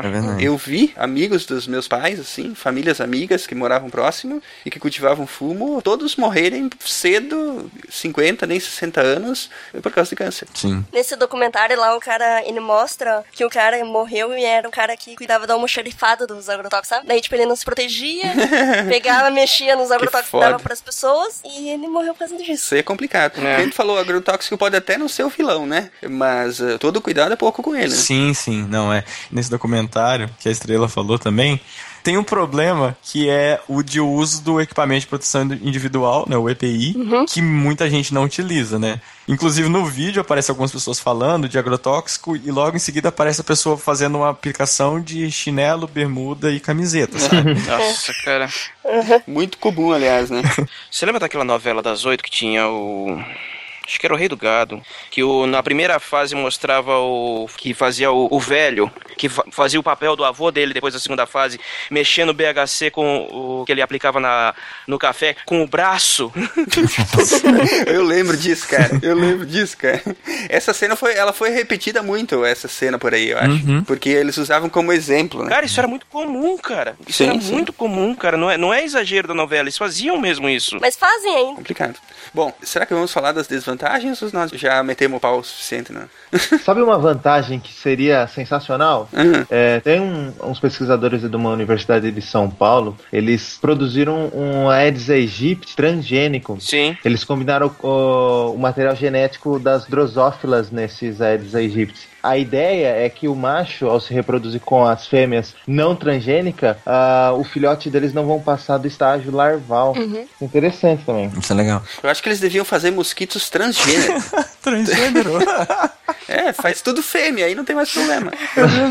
A gente mencionou isso no, entrevista com a. Com a Natália, né? Com, Uhum. com a Natália. Sim, a, a- a- vocês estão esquecendo completamente. É porque a gente ainda não fez a entrevista com ela, mas a, a Camila trabalha exatamente com isso. É. É, usar vírus e modificados e tal pra induzir essa transformação, entendeu? Uhum. Mas assim, isso é feito também com mosca das frutas nos Estados Unidos, só que é um processo um pouquinho diferente que os machos são esterilizados por radiação e tal. Uhum. E eles liberam esses machos e acaba que ocorre a cópula, mas os ovos não são fertilizados, né? Beleza. Então, o que, que a gente tem sobre a, o ponto contra a- os transgênicos? Olha, um deles, o mau uso dos pesticidas, que a gente já falou aqui que, que, que o povo ou exagera ou usa pesticida que não deveria ser utilizado mais, eles acabam causando riscos ambientais, como o aparecimento de plantas resistentes e além da, de poluir os, os terrenos e os lençóis d'água. Os mesmos pesticidas que a gente usa para matar as pragas acabam matando populações benéficas para as plantações, ou tanto como abelhas, minhocas que ajudam a fertilizar a terra, outros animais, outras espécies de plantas, e tudo por causa do mau uso dos pesticidas. Outro problema também é o caso da, da polinização cruzada, que a gente já falou, que pode acontecer das plantas transgênicas acabarem se cruzando com as tradicionais por problema de, do plantio ser muito próximo uma das outras. Eu, eu sinceramente não entendi esse efeito na economia mundial aí. Eu li, mas eu não consegui interpretar isso aí não. É que na verdade, o- a- por exemplo, na Europa, você tem a, basicamente a agricultura familiar em pequenas propriedades. E eles utilizam é, cultivares que são, foram desenvolvidos há muito tempo e que são cultivares bastante é, adaptados às condições ali. Só que esse cultivar não teria uma, uma condição de competir com um transgênico, por exemplo, e seria inviável, porque ele não tem todas essas características de, de, de resistência que o transgênico teria. Então, na verdade, os, os países desenvolvidos, assim, na verdade a Europa como um todo, ela tem essa, essa barreira a transgênicos, porque ela, como ela diz que essas, essas cultivares tradicionais de famílias acabariam se perdendo com o tempo, porque ou a pe- a pessoa ficaria meio sem, sem, Sem opção. op- opção, é. Ou ela adquire o transgênico ou ela não consegue produzir. O que de certa forma é verdade. Mas é, é, é mais ou menos o mesmo problema que a gente tem aqui no Brasil com a agricultura familiar. Sim, sim, com certeza. É. E assim, em algumas culturas, por exemplo, no milho, hoje no Brasil, é, a gente tá caminhando para um processo assim. Eu, eu falo, eu sou a favor da tecnologia dos transgênicos, mas a gente não pode fechar os olhos para alguns problemas. A gente está caminhando para o ponto de não existirem cultivares convencionais mais. E a gente entra na questão do, do direito que o produtor tem de não querer utilizar aquela tecnologia. E na verdade a gente está chegando no ponto que não vai existir essa opção praticamente, entendeu? Mas é porque economicamente ele não vai conseguir subsistir? Por que que tu acha isso? Na verdade, a gente tá caminhando pro ponto de que a gente pra- basicamente só vai ter cultivares transgênicas, entendeu? Aham. Cada vez é mais difícil você encontrar cultivares convencionais disponíveis. Mas aí no caso do milho, o produtor que ainda insiste em fazer a a- o plantio do tradicional, ele não vai mais encontrar semente com base natural ou ele não vai ter mais condição de, tipo, se ele produz a própria semente que ele utiliza, ele não vai ter como vender a produção dele? Não, não. Mercado acho até que tem, né? Só que tem que ser um mercado mais local, um consumidor É. que, que queira uma, uma produção mais. Que tem, não tem? O, o- quem planta orgânico hoje, que é o. Sim, sim. Tá ganhando rios de dinheiro porque todo mundo só quer comprar isso, né? É bem mais caro. Eu acho tão engraçado esse negócio dos caras falarem produto orgânico. é, porque o que a gente come é tudo mineral, né? O que não é orgânico é mineral, né? Eles usam orgânico pra, pra se referir ao tipo de cultura mais tradicional, mas é um nome esquisito mesmo. É. Você não tem aplicação de agrotóxico, nada disso, Isso, né? é, é. Você tem uma aplicação menor, né? Que não é Não, possível mas tem, que... tem algumas que chegam a não, produ- a não aplicar mesmo, é, a não utilizar. Ou usam só, por exemplo, adubação orgânica, que é é, utilizando esterco animal, esse tipo de coisa, né? É. Mas assim, a gente teve o problema em 2011 na Alemanha, que a gente teve o surto de, de E. coli, né, que atingiu aí vários países, acho que foram nove países na Europa, mais os Estados Unidos, e isso foi em cultivos orgânicos, porque foi um, essa bactéria ela estava se desenvolvendo exatamente no adubo orgânico derivado de, de bovinos. E daí o cara comia salada e ia junto o negócio. Isso. E a E. coli que você consome de ambientes diferentes lhe causa uma disenteria violenta quando não, né? Uhum. Sim, sim. Na verdade, a gente teve vários casos aí, foram mais de 50 pessoas que morreram e mais de 3 mil casos de pessoas que tiveram problemas hepáticos graves em função Olha da. só. Porque ela, a toxina da E. coli também ela causa uma síndrome, né? Que é a SHU. E em função dessa síndrome, várias pessoas tiveram problemas hepáticos graves depois. É, tá vendo? Tudo por causa do orgânico. Melhor arriscar o agrotóxico. Eu, eu vejo que, pelo menos a leitura que eu faço, das coisas que a gente vê na mídia e lê eventualmente, né? Que a agricultura familiar, sim, tem, tem como subsistir e, e até se desenvolver, Sim, mas é, visando sempre o mercado local, né? Ou naquela cadeia local, feiras, supermercados, ou que o cara consiga fornecer esse produto diferenciado que ele está fazendo localmente. Porque para grandes é, monoculturas, grande produção, sementes, é, as tradicionais, milho, soja, e não tem como, não existe como, como competitividade mesmo, entendeu? Uhum, verdade. E, e aí o cara tem uma pequena propriedade e ele acaba fazendo o quê? Ele acaba, acaba desenvolvendo aquelas culturas, né? Verduras, ou mesmo sementes e tal, cultivados de uma forma bem específica lá, que vão ser consumidos localmente, né? Essa é verdade. Esses genes que, o- que você coloca nessas plantas, né? São genes que nós já comemos há trilhões de anos, entendeu? Quer dizer, desde que o homem existe na face da Terra. Essas bactérias já existiam no solo. Por exemplo, vou te dar um outro exemplo. Um outro gene que é colocado numa na planta para ela ficar tolerante a um herbicida vem de um vírus que ataca plantas. E esse vírus normalmente já vive dentro das plantas. Então, cada vez que você come brócolis, você está comendo esse vírus. Cada vez que você come uma vagem, né, brócolis ou vagem, ou até outros tipos de vegetais, você está ingerindo esse vírus.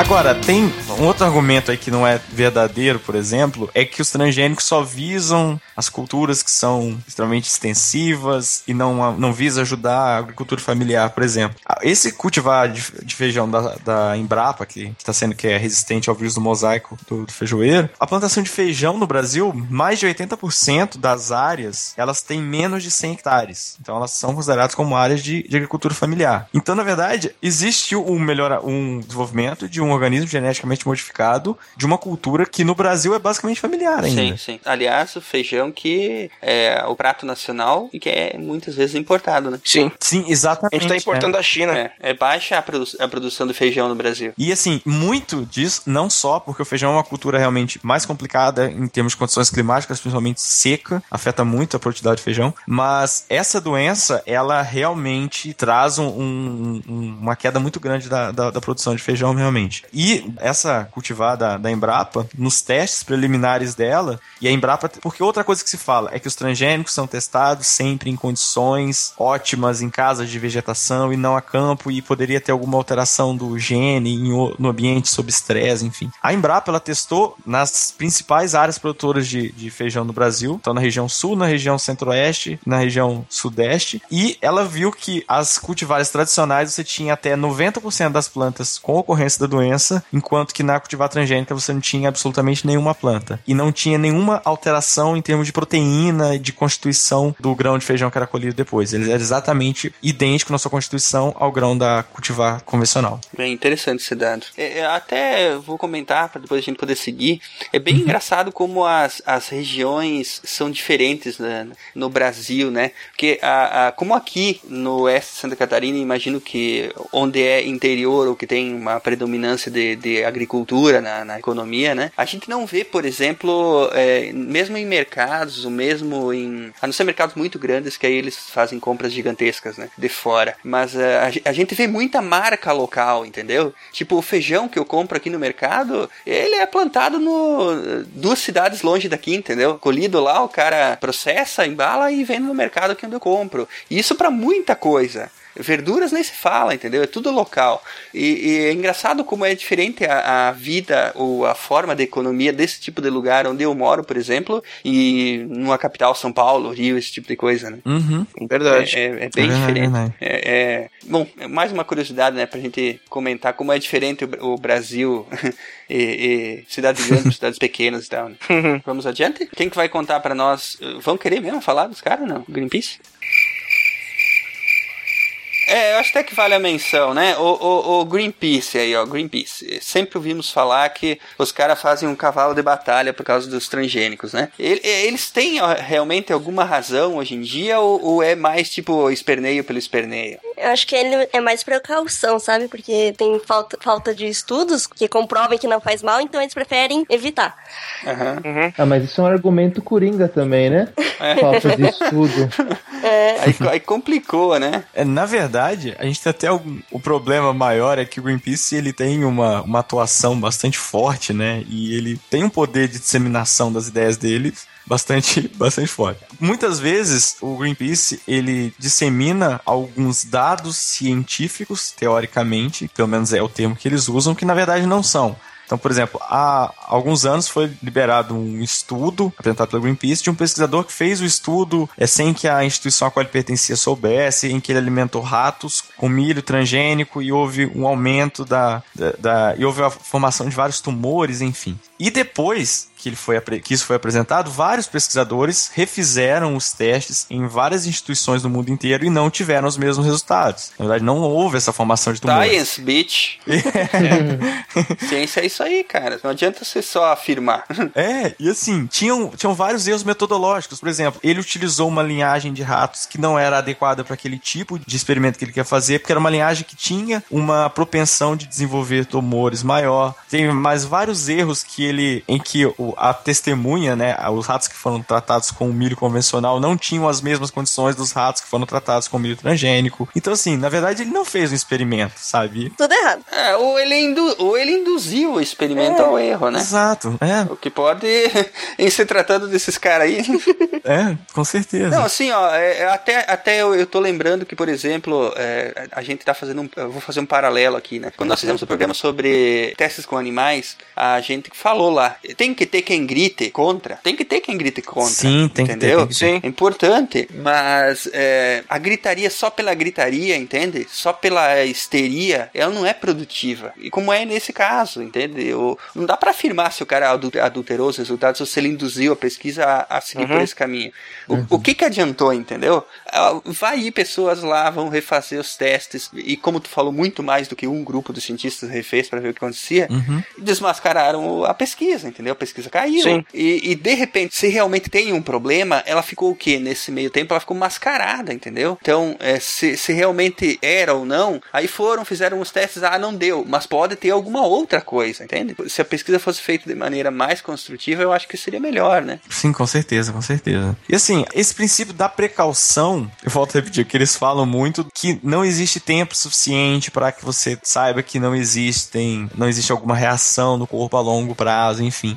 Mas com base em todos os estudos que a gente tem, sim, se pode afirmar que não existe essa reação, entendeu? É um dado é, oficial da FAO, da Organização Mundial da Saúde. Então, não adianta querer lutar contra e dizer que isso não é um consenso no meio acadêmico, no meio científico. Isso é um consenso em instituições sérias que coordenam isso, entendeu? Então, é um pouco complicado, realmente. Pois é, nos Estados Unidos, na Argentina, eles usam transgênicos há 20 anos, né? E, tipo, nunca tiveram nenhum resultado. Verdade. Então, vamos deixar claro aqui uma coisa aqui. O que, que a gente tem de produção brasileira que é transgênico, que não tem opção para o consumidor final do convencional? Assim, tudo você ainda tem opção de produtos que não são transgênicos. Você consegue consumir um produto não transgênico para praticamente tudo. Mas mesmo o produto final? Sim, sim. O que cada vez é mais difícil, tá? Mas o que tá assim, é praticamente impossível de você encontrar são produtos para alimentação animal. Esse tipo de produto, seja para animais domésticos, seja para bovinos, suínos, aves, é praticamente impossível você não fornecer um, um alimento transgênico, principalmente milho e soja para esses animais. É, às vezes não o produto final, mas algum componente do produto às vezes é transgênico, né? Isso, isso. é. Então- Isso, isso. Você vai ter aquele, aquele, aquele limite do 1% de produto transgênico no, no todo ali você vai, vai ter nas rações. E para consumo humano, o que, que a gente já tem assim que, em geral, tá ficando comum ser transgênico? Que a pessoa não tá, tá comendo e não tá sabendo. Ah, aqui, soja e milho, basicamente, né? Mas no mundo inteiro a gente tem arroz transgênico, a gente tem batata transgênica, tomate transgênico, sabe? Tem uma Entendi. mamão, uma gama muito grande. No Brasil seria mais realmente soja e milho, né? E acaba que, por exemplo, o milho, você tem alguns componentes industrializados do milho que fazem parte de, de bolos, de biscoitos, então eles Batata podem... Cerveja. Isso, exatamente.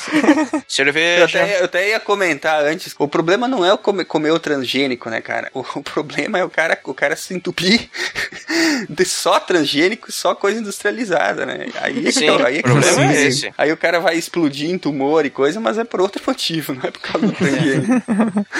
Bom, aparentemente é um caminho sem volta mesmo, né, gente? A não ser que aconteça algo muito extraordinário aí, mas putz, É. É, na verdade, assim, faz parte da nossa luta pela sobrevivência, né, cara? sim, ou, sim. ou a- gente, a gente adota essa estratégia de produzir um alimento que, que mantém a nossa produção, ou a gente morre de fome, sei lá, enfim. Se a gente for pensar bem, cara, a gente vem produzindo variantes de tipos diferentes de alimento desde quando a gente começou a agricultura. É, ah, é desde isso aí. sempre selecionando artificialmente, né? Desde Uhum. fruta. O milho era, era uma porcaria de um capim ridículo que mal dava pra estourar pipoca. Eu fiquei louco, cara, ver, ver as imagens. Do Teocinto, né? É. Vocês já viram a banana como ela era? Tinha semente, né?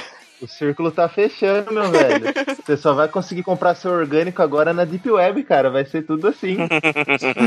Com Bitcoin ainda. É, nossa. Mas assim, uma outra coisa que é, que é engraçado também, assim, é que as brássicas todas são a mesma espécie. Então, a couve, couve-flor, repolho, nabo, é tudo a mesma espécie de planta. São só É variedades diferentes. Eu, eu tô louco pra alguém falar sobre esse joguinho aí. Vários legumes geneticamente modificados. Ai, Leitor, legal esse jogo. Esse que você tava jogando É do, outro dia? é do Greenpeace isso? Não, ah, não, mas é você é um coelhinho que fica com um pedaço de pau batendo nos. Na beterraba transgênica, no milho transgênico. e eles vão te atacar e você fica matando Só eles. falta Nossa, agora você legal. dizer que ele também usa um serrote, né? Corre atrás dos cientistas malucos. É verdade. É, Mas ó, pra quem tiver raiva de transgênico, é um bom exercício aí pra descontar a raiva. Ai, é, é bem legal. Podia ter um para bater em ativistas do Greenpeace também. Mas aí é politicamente incorreto, né? é, é verdade. Ô, e esses outros documentários, Estrela? Ai, são uns documentários bem tendenciosos. Esse Bem O Mundo tendenciosos. Segundo a Monsanto, é. Que é a Monsanto é uma multinacional que é, tem várias patentes de transgênicos, né? Então. Pior que eu, assi- eu assisti esse, esse documentário. É ele, é, ele é bem famoso, na verdade. Eu lembro, eu assistia na escola também, que eles falam várias, digamos, falcatruas que a empresa pode fazer. Por exemplo, deixava lá o, o produto dela se misturar com o do vizinho e ia lá falar, pedir a patente. Falava, ó, esse produto é meu aí que você tá usando. Mas, tipo, não foi culpa do cara. Mas é, acho importante as pessoas assistirem, assim, mas também, né? É, na verdade, o que a gente falou, o documentário é tendencioso mesmo, mas, é, no entanto, ele levanta algumas coisas, inclusive nós comentamos já no, no, é, no programa sobre genoma, o patenteamento de genes, né? Uhum. É, que existe para sementes, por exemplo. Eles realmente eles desenvolveram uma, uma semente geneticamente modificada e patentearam essa semente, né? É deles, ninguém mais pode fazer igual. É sim. Entende? Então, é assim, isso é uma, um valor pessoal que eu cultivo, entendeu? Não deveria ser, ser permitido patentear gene de espécie alguma, entendeu? É, mesmo de, de plantas. Mas isso é uma, uma, uma crença pessoal minha. Porque se você abre essa porta, por exemplo, o cara desenvolveu uma semente de milho, colocou lá um gene específico de um organismo para ele ser resistente a uma determinada praga, tá? Certo. E, e aí, vamos imaginar que esse se torne o único milho que, que eh, deu uma, uma, uma, uma coisa absurda assim, extermine todos os outros milhos e só sobre aquele. A produção de milho do mundo depende daí agora daquela patente. É. Entende? É, Sim, é complicado. É. É, um pouco complicado pensar dessa forma. E, e como já aconteceu, né? Vocês lembram da, da praga que deu na cultura de cacau aqui no Brasil, né? Uhum. É. Tinha a vassoura de bruxa, né? Exatamente. É, quase sumiu com a Cacau. Exatamente. Então é uma coisa que realmente é, a gente deveria, deveria acho, é, discutir, né? Ainda. Sim. Sim, sim, isso precisa mesmo de, de ter mais discussão a respeito, porque é realmente complicado. Dez anos após a liberação oficial do uso de organismos geneticamente modificados no Brasil, ainda é grande o debate sobre a segurança do seu uso, principalmente na alimentação. Hoje existe uma polêmica, uma não conclusão sobre o efeito do transgênico na saúde humana. Quer dizer, não existe alguém que fala, olha, realmente isso é bom, isso é mal. Então a gente não tem a verdade, a gente acha que existe uma polêmica e enquanto isso não for definido, a gente é, toma uma atitude de precaução e a favor de não usar isso nos nossos alimentos.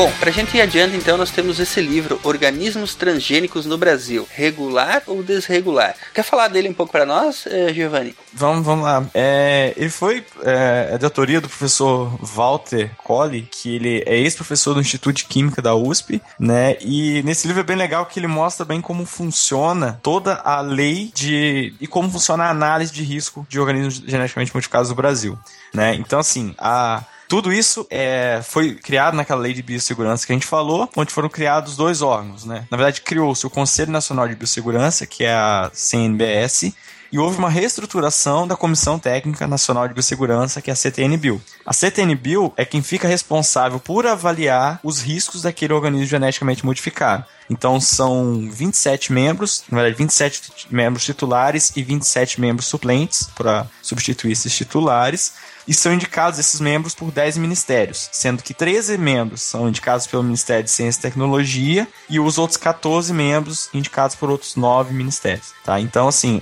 aqui no Brasil, pelo menos, a gente tem realmente essa força do, do quem está envolvido em ciência e tecnologia é que está realmente tendo um peso maior ali, porque, por exemplo, a gente tem, inclusive, é, pessoas indicadas do Ministério da Justiça, do Ministério da Defesa, sabe? Então, uhum. assim, os pesos acho que estão de acordo. Mas muita gente reclama que, por exemplo, deveria ter mais é, representantes do Ministério do Meio Ambiente e do Ministério da Saúde, por exemplo. Entendeu? É uma das críticas que é feita à estrutura do CTN-Bio. Mas, enfim. O CTNBio, então, o que acontece? Uma empresa que quer registrar um produto transgênico, ela apresenta ao CTNBio esse pedido e todos os testes que são exigidos pelo CTNBio. Então, ela vai ter os testes de, do risco do ambiente, os de segurança alimentar e os testes é, e, e a questão de avaliação socioeconômica também daquele, daquele transgênico. Seria o balanço entre o que tem de vantajoso na utilização daquele transgênico em comparação com os riscos que ele teria, por exemplo. Tá? Então, no risco do ambiente, entra aquilo que a gente já comentado. Eles vão avaliar a questão de fluxo gênico, se tem efeitos desse transgênico sobre outros micro-organismos do solo, efeito em organismos não alvo. Então, por exemplo, uma. A gente falou do milho BT, é, a gente sabe que, por exemplo, algumas outras lagartas de borboletas ou de mariposas, elas podem ser afetadas por aquele gene. Então, mas qual é a probabilidade que aquilo aconteça, entendeu? E também acompanhamento de, de resistência, tudo isso é avaliado na questão do ambiente. Segurança alimentar que a gente já comentou, análise de, de alergias, é, acompanhando até os, os, os, aminoácidos que foram inseridos, se eles têm relação com outros aminoácidos que causam alergia, a questão da equivalência substancial desse transgênico para um alimento convencional, né, o perigo potencial, a questão de digestibilidade, como isso é digerido no, pelo organismo humano, quanto tempo demora para isso ser eliminado pelo, pelo organismo humano, enfim.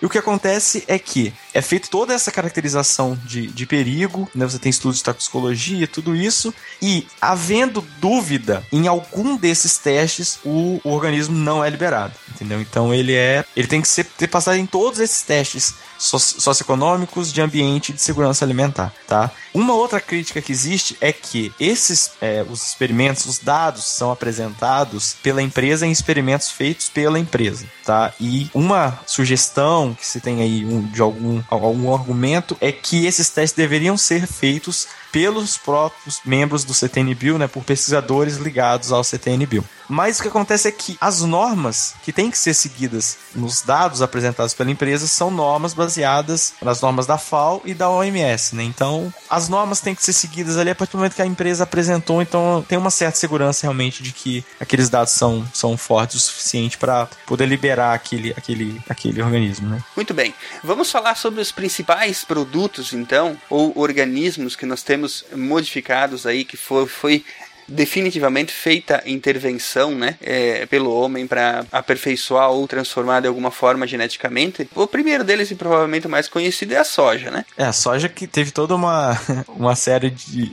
foi o que chamou a atenção aqui no Brasil, né? Porque a soja ela já havia sido liberada, a soja RR, né? Que é resistente ao glifosato, ela havia sido liberada nos Estados Unidos e na Argentina, e no Brasil não. Tanto que a gente teve contrabando de sementes de soja na, na região sul do Brasil, né? Vindas da Argentina e sendo aí sem autorização do, dos transgênicos no país ainda. É, mas esse debate ele, ele realmente está superado, né? A coisa da soja deve ter o quê? Pelo menos uns 15 anos atrás, né? Que foi que teve esse debate. Isso, é, foi. Foi até antes, mais ou menos em 97, 98, que a soja começou a ser plantada na Argentina e nos Estados Unidos, já começou esse debate no Brasil, né? Ela Aham. foi ser aprovada só em 2003, 2004. É ruim ficar velho. Né? Mas a soja, sim. Verdade. Lembra de tudo, né? Mas assim, a soja no Brasil, a gente tem basicamente essa soja resistente ao glifosato, a, a soja BT, né, resistente à lagarta, e uma soja que apresenta os, as duas resistências, né? Uhum. Tem uma lagarta nova agora, que é a Helicoverpa. Não é uma lagarta nova, mas é uma lagarta que tá, virou a grande praga aí nas, nas últimas safras, né? Se espalhou pelo país inteiro. E aí, as teorias da conspiração é que essa lagarta faz uns, umas- uns dois anos que ela começou a causar problema e a Monsanto tem uma cultivada de soja resistente a essa lagarta, entendeu? Então, aí começou toda a teoria que a É, Monsanto liberou lagartas no Brasil. Que coisa. E eles estarem de olho nesse, nesse negócio e já estarem com pesquisas, ninguém É. pensa, né? Nunca, Ninguém nunca é o cara que tá se antecipando ao problema, é o cara Não. que tá gerando o problema. Mas é aí que moram os gênios, né, Não. cara? O cara pensa à frente, né? É, é isso aí. Não, e assim, a lagarta, ela se alimenta de milho, de soja, de algodão. Eu tava na cara que uma hora ia dar problema, sabe? É, claro. Ah, exatamente, é, é isso aí, é isso aí. É, e o que, que fizeram com o milho, afinal de contas? É, o milho é, o- é a cultura que a gente tem a maior quantidade de, de cultivares liberados no Brasil. São 18 variedades de milho, tá? Geralmente com BT ou com a resistência ao glifosato, mas não com as duas características juntas. Hum, maneiro. Muito bom. E assim, o milho teve um crescimento muito rápido no Brasil. Da área cultivada com transgênicos, isso cresceu absurdamente rápido, assim. Mas a, a soja ainda é a campeã, né? Da Uhum. área que a gente tem de cultivo de transgênicos no Brasil, 60% da área ainda é cultivada com soja. Nossa, é muita coisa Muito bem. ainda, cara. Temos outras, temos outras culturas aí, né? Batata, arroz, feijão, né? Sim, isso. Que, que também mais ou menos segue nesse, nesse mesmo ritmo aí, todos sendo substituídos gradualmente pelas, pelas culturas transgênicas em virtude de alguma vantagem que ela propicia, né? Uhum. É, na verdade, a batata, a Europa, ela tem um, um sério problema com a aprovação de transgênicos. E a batata foi a- o primeiro. é, o primeiro cultivo transgênico que foi liberado na, a ser produzido na Europa, só que essa batata é, na verdade, para a utilização do amido dela para a indústria, mas não para a indústria alimentícia. Então, na verdade, né, eles liberaram o cultivo de batata, mas não para fins aliment alimentares. Só que agora já foi liberado alguns cultivos de organismos geneticamente modificados na Europa para fins de, de alimento mesmo. Entendi. É porque não tem muito pra onde correr, né, cara? Mais barato, mais resistente, pode produzir mais com menos. Uhum. Tem- É, com certeza, com certeza. Qual que é a alteração genética na batata para eles usar como adesivo? Já vem com, com o selinho da 3M ali? O que, que eles fazem? É que na verdade o, o amido ele é utilizado, né, para diversos fins, com produção de, de adesivos mesmo. Eu não sei exatamente qual é a característica que foi alterada nessa batata, mas é já para fins de, de, de indústria realmente, para fabricação de papel até, né? Ela Caramba. é, a fécula da mandioca também, ela é utilizada para produção de, de biofilmes, né? Que ela é- tem algumas características parecidas com, parecidas com plástico até, então talvez seja uma coisa nesse sentido também da, da batata. Agora, tem também frutas, obviamente, né? Acho que não precisamos é, entrar muito no mérito, mas é, eu fiquei curioso no salmão aí.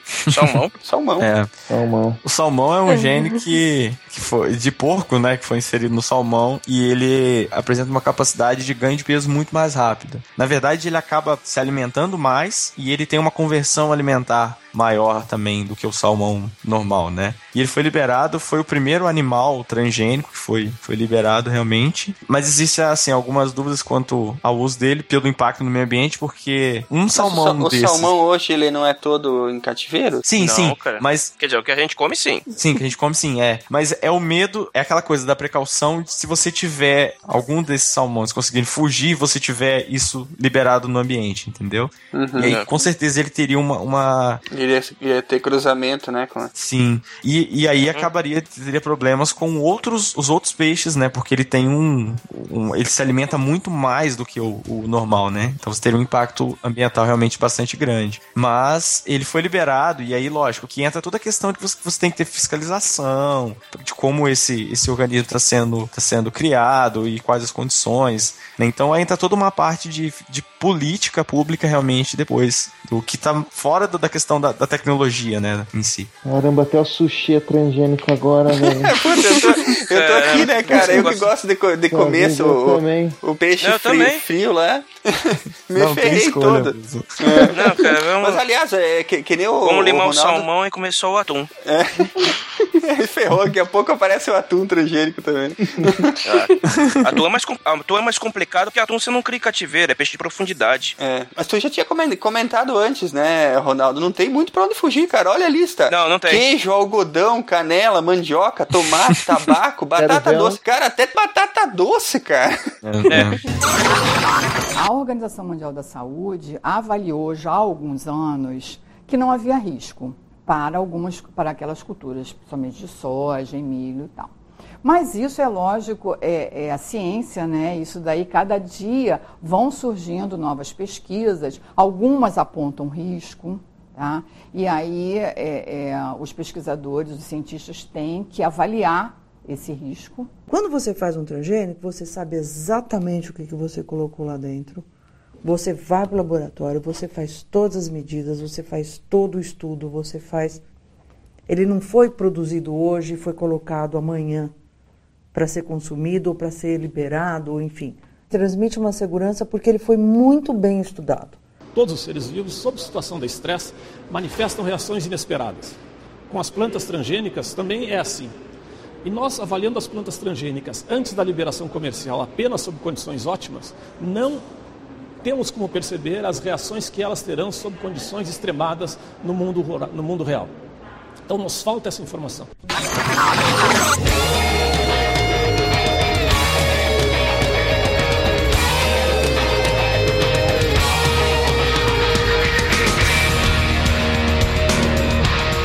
Então, já entrando no mérito do salmão, a gente tem também animais transgênicos, no caso, né? Onde que vai o selo no salmão, cara?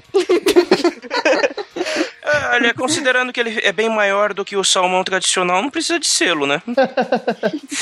É igual. Como chama aquela ave de Natal? É Chester, né? Não. Chester. É, Chester, é. Chester, né? Mas o Chester não é bem transgênico, né? Foi seleção artificial. Não, não, ele, é, ele foi feita uma seleção artificial mesmo e foram selecionando até ficar com a maior galinha possível. É. Só o peito. Só o peito. Ali- Aliás, vocês comentaram antes é, que tem um, um porco transgênico que, é, que, que produz menos gordura, né? Isso. É, essa carne que a gente compra em mercado de, de, de suíno, é- ela é toda já. é, imagino que tenham ido para chegar a, a fazer um porco transgênico para ter menos gordura. Eles devem ter, já deviam ter ido até o limite, porque o, o porco que se produz hoje, que, que se cria hoje, ele é completamente diferente do porco selvagem. Ele tem uma mínima camada de gordura. Ele tem bem pouca gordura mesmo. É, aquela, aquela camada de gordura, ela, ela é até bem mais saudável do que já foi, né? Uhum, uhum. Uhum. É, ou seja, o torresmo não rende mais tanto. Não dá mesmo, cara. Eu, eu faço umas experiências culinárias às vezes, e às vezes eu compro a, a barriga do porco, no caso. Barriga, né? é. É, pra, pra fazer o torresminho e tal. E, e dá falado, cara, pra tirar a gordura dali, tirar o, o suco ali do. Não rende, não rende. Não rende. Não é mais a mesma coisa, né? Não, né? Tirando o salmão e o porco, a gente tem mais algum aqui no Brasil? Não. Só esses dois. É, assim, pra produção no Brasil, na verdade, a gente tem realmente só, só os vegetais liberados no Brasil e soja, milho, algodão e o feijão agora, né, esse ano, só. Entendi. É, porque o salmão a gente importa do Chile. Ah, mas a gente, a gente sabe que já existem a- a- as, as galinhas, né, que tem quatro corações, né? Isso aí também deve ser transgênico. Galinha de quatro corações. Que como é que tu explica? Como é que tu explica que tem tanto coração no mercado, cara? Você faz um churrasco, você compra a linguiça, compra a carne e compra 2 quilos de coração, cara. De onde é que vem tanto coração, cara? verdade, Cara, você que mora na roça onde você já foi numa granja, né, cara? Mas é, eu tô suspeitando que aqueles frangos que eles criam lá tem mais de um coração, cara. Mas, é, enfim, eu acho que a gente podia propor um, um pequeno debate é, sobre a ética dos transgênicos. O que, que vocês acham uma questão importante que a gente poderia levantar aí? Tem várias, na verdade, né? Uma que eu acho interessante é. A gente tem a tecnologia e o, o que a gente vê muitas vezes as pessoas que são contra transgênicos e ele é contra a transgenia como um todo. E não é assim, entendeu? A gente tem que avaliar caso a caso, né? E é assim que funciona na legislação. Cada evento que, que é proposto, ele é avaliado separadamente, novamente, todos os testes. Então, por exemplo, para cada variedade de BT que, que é lançada, ela é avaliada novamente. Todos os testes que uma outra variedade de BT já foi submetida, ela tem que ser submetida, submetida novamente, entendeu? Então, assim, eu para mim eu tenho a tecnologia tá aí, ela faz parte, é uma realidade, não adianta. A gente tem que ter a segurança de que esse alimento é seguro, né? A segurança de que é seguro é bom, hein? Garantia, né? Garantia de que é seguro. Garantia, é. E assim, isso a gente tem pela legislação. A questão de que você tem um risco de que a gente não tenha uma tecnologia eficiente para mensurar algum problema futuro ainda, a gente entra no problema de qual o risco que eu tenho de liberar aquele, aquele alimento e o que eu perco não liberando um alimento que é seguro e que tem uma, uma vantagem de produtividade, ou uma vantagem ambiental ou econômica realmente, entendeu? Então, a questão é complicada porque assim, isso tem que. Falta muita informação realmente, sabe? De como isso é, é feito, de, de uma, de uma é maneira de uma maneira geral né o, o, o grande problema do, do público médio é a desinformação né é, muitas vezes se, se propaga informações erradas ou incorretas que inclusive é uma das batalhas que a gente enfrenta para divulgar a ciência né porque Uhum. se quer levar a ciência a- para as massas né mas você tem que levar a ciência para as massas de uma forma que a informação que você está dando não vire desinformação né É. Isso, porque exato, exatamente. é, a- uma, uma, um pouco de conhecimento, às vezes, pode ser pior do que nenhum, porque o cara pega um pouco de conhecimento, Uhum. um, um- um fio de conhecimento que, que tá pela metade e o cara acha que é uma coisa e na verdade é completamente diferente, né? Exatamente. E assim, a propaganda contra, ela é mais fácil de ser feita e muitas vezes ela. Eu tô falando muitas vezes porque tem pessoas que têm é, argumentos contra os transgênicos de uma forma responsável, mas muitas vezes ela é feita sem, sem responsabilidade nenhuma, entendeu? Aham. O, o fato que é apresentado, o argumento que é apresentado, ele é totalmente furado, mas ele é apresentado daquela forma, sabe? Olha, se você comer esse milho, você vai ter essa doença. E não, isso não é comprovado, entendeu? Sim, sim. Ou além de ser uma especulação, pode ser uma especulação baseada num, é, num- numa análise muito superficial do fato, né? Sim, exatamente. Porque falar mal, não precisa fazer um programa anterior sobre genoma, poder fazer um programa sobre, sobre alimentos transgênicos, entendeu? Exatamente. É, é, é, é, é, tá entendendo? A coisa é que você tem que, é, é, muitas vezes, para poder falar de um, de um assunto, você tem que ter o conhecimento prévio. E, Uhum. infelizmente, não é todo mundo que tá disposto a abordar a coisa da forma que tem que ser, né? E é, é, é complicado realmente, porque eu me lembro quando começou essa discussão, as imagens que surgiam, né, de um rato cortado ao meio e por dentro ele era um e por fora ele era um rato, sabe?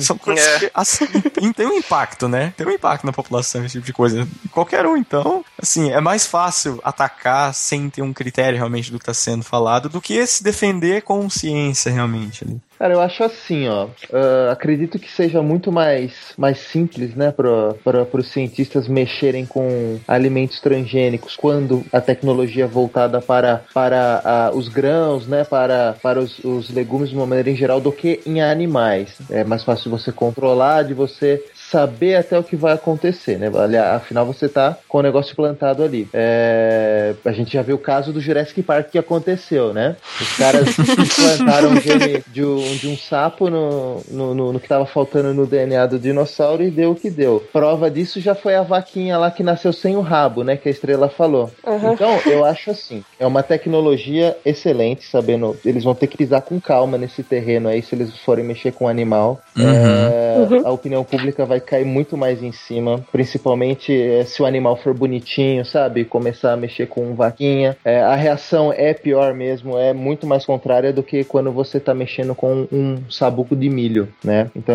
eu, eu acho assim, eles têm que agir com muito mais calma e cautela nesse terreno aí. E até mais complexo, né? Você trabalhar com, com um transgênico em animais é um organismo muito mais complexo, né? Então, assim, é, é mais difícil o processo, né?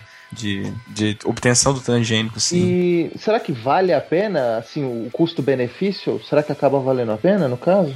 Olha, ah, vale, porque senão não tinha, não, não existiria o, o, o- a pesquisa em si, entendeu? Uhum. É que realmente compensa o, o, o que se gasta com isso, sim. A produção é muito, muito maior, né? Igual Sim, o salmão que come cinco vezes mais. Isso, exatamente. É, É. O salmão ali, né? É fantástico. E, e ali tá é uma outra coisa que a gente. Os transgênicos em plantas, geralmente você não tem nenhuma característica de aumento de produtividade.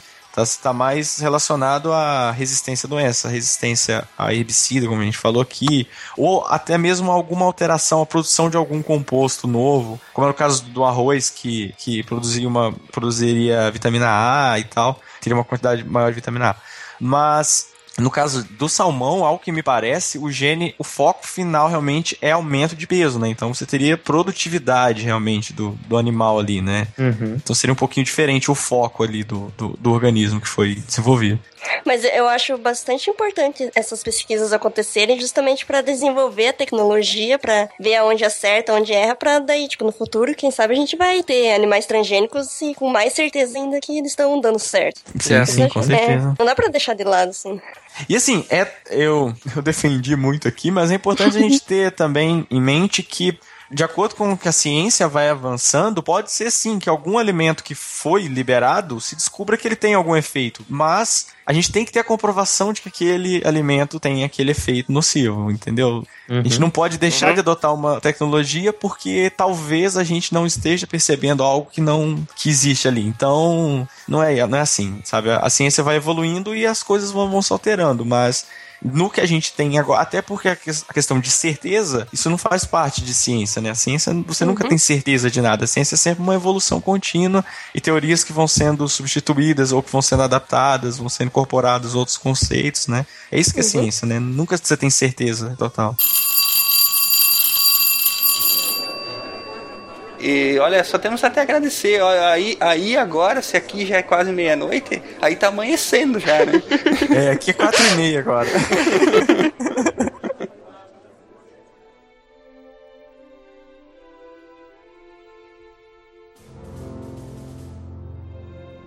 Se a ciência não for divertida, então alguma coisa é errada. Tem que ser divertida, a coisa mais divertida que tem é a ciência.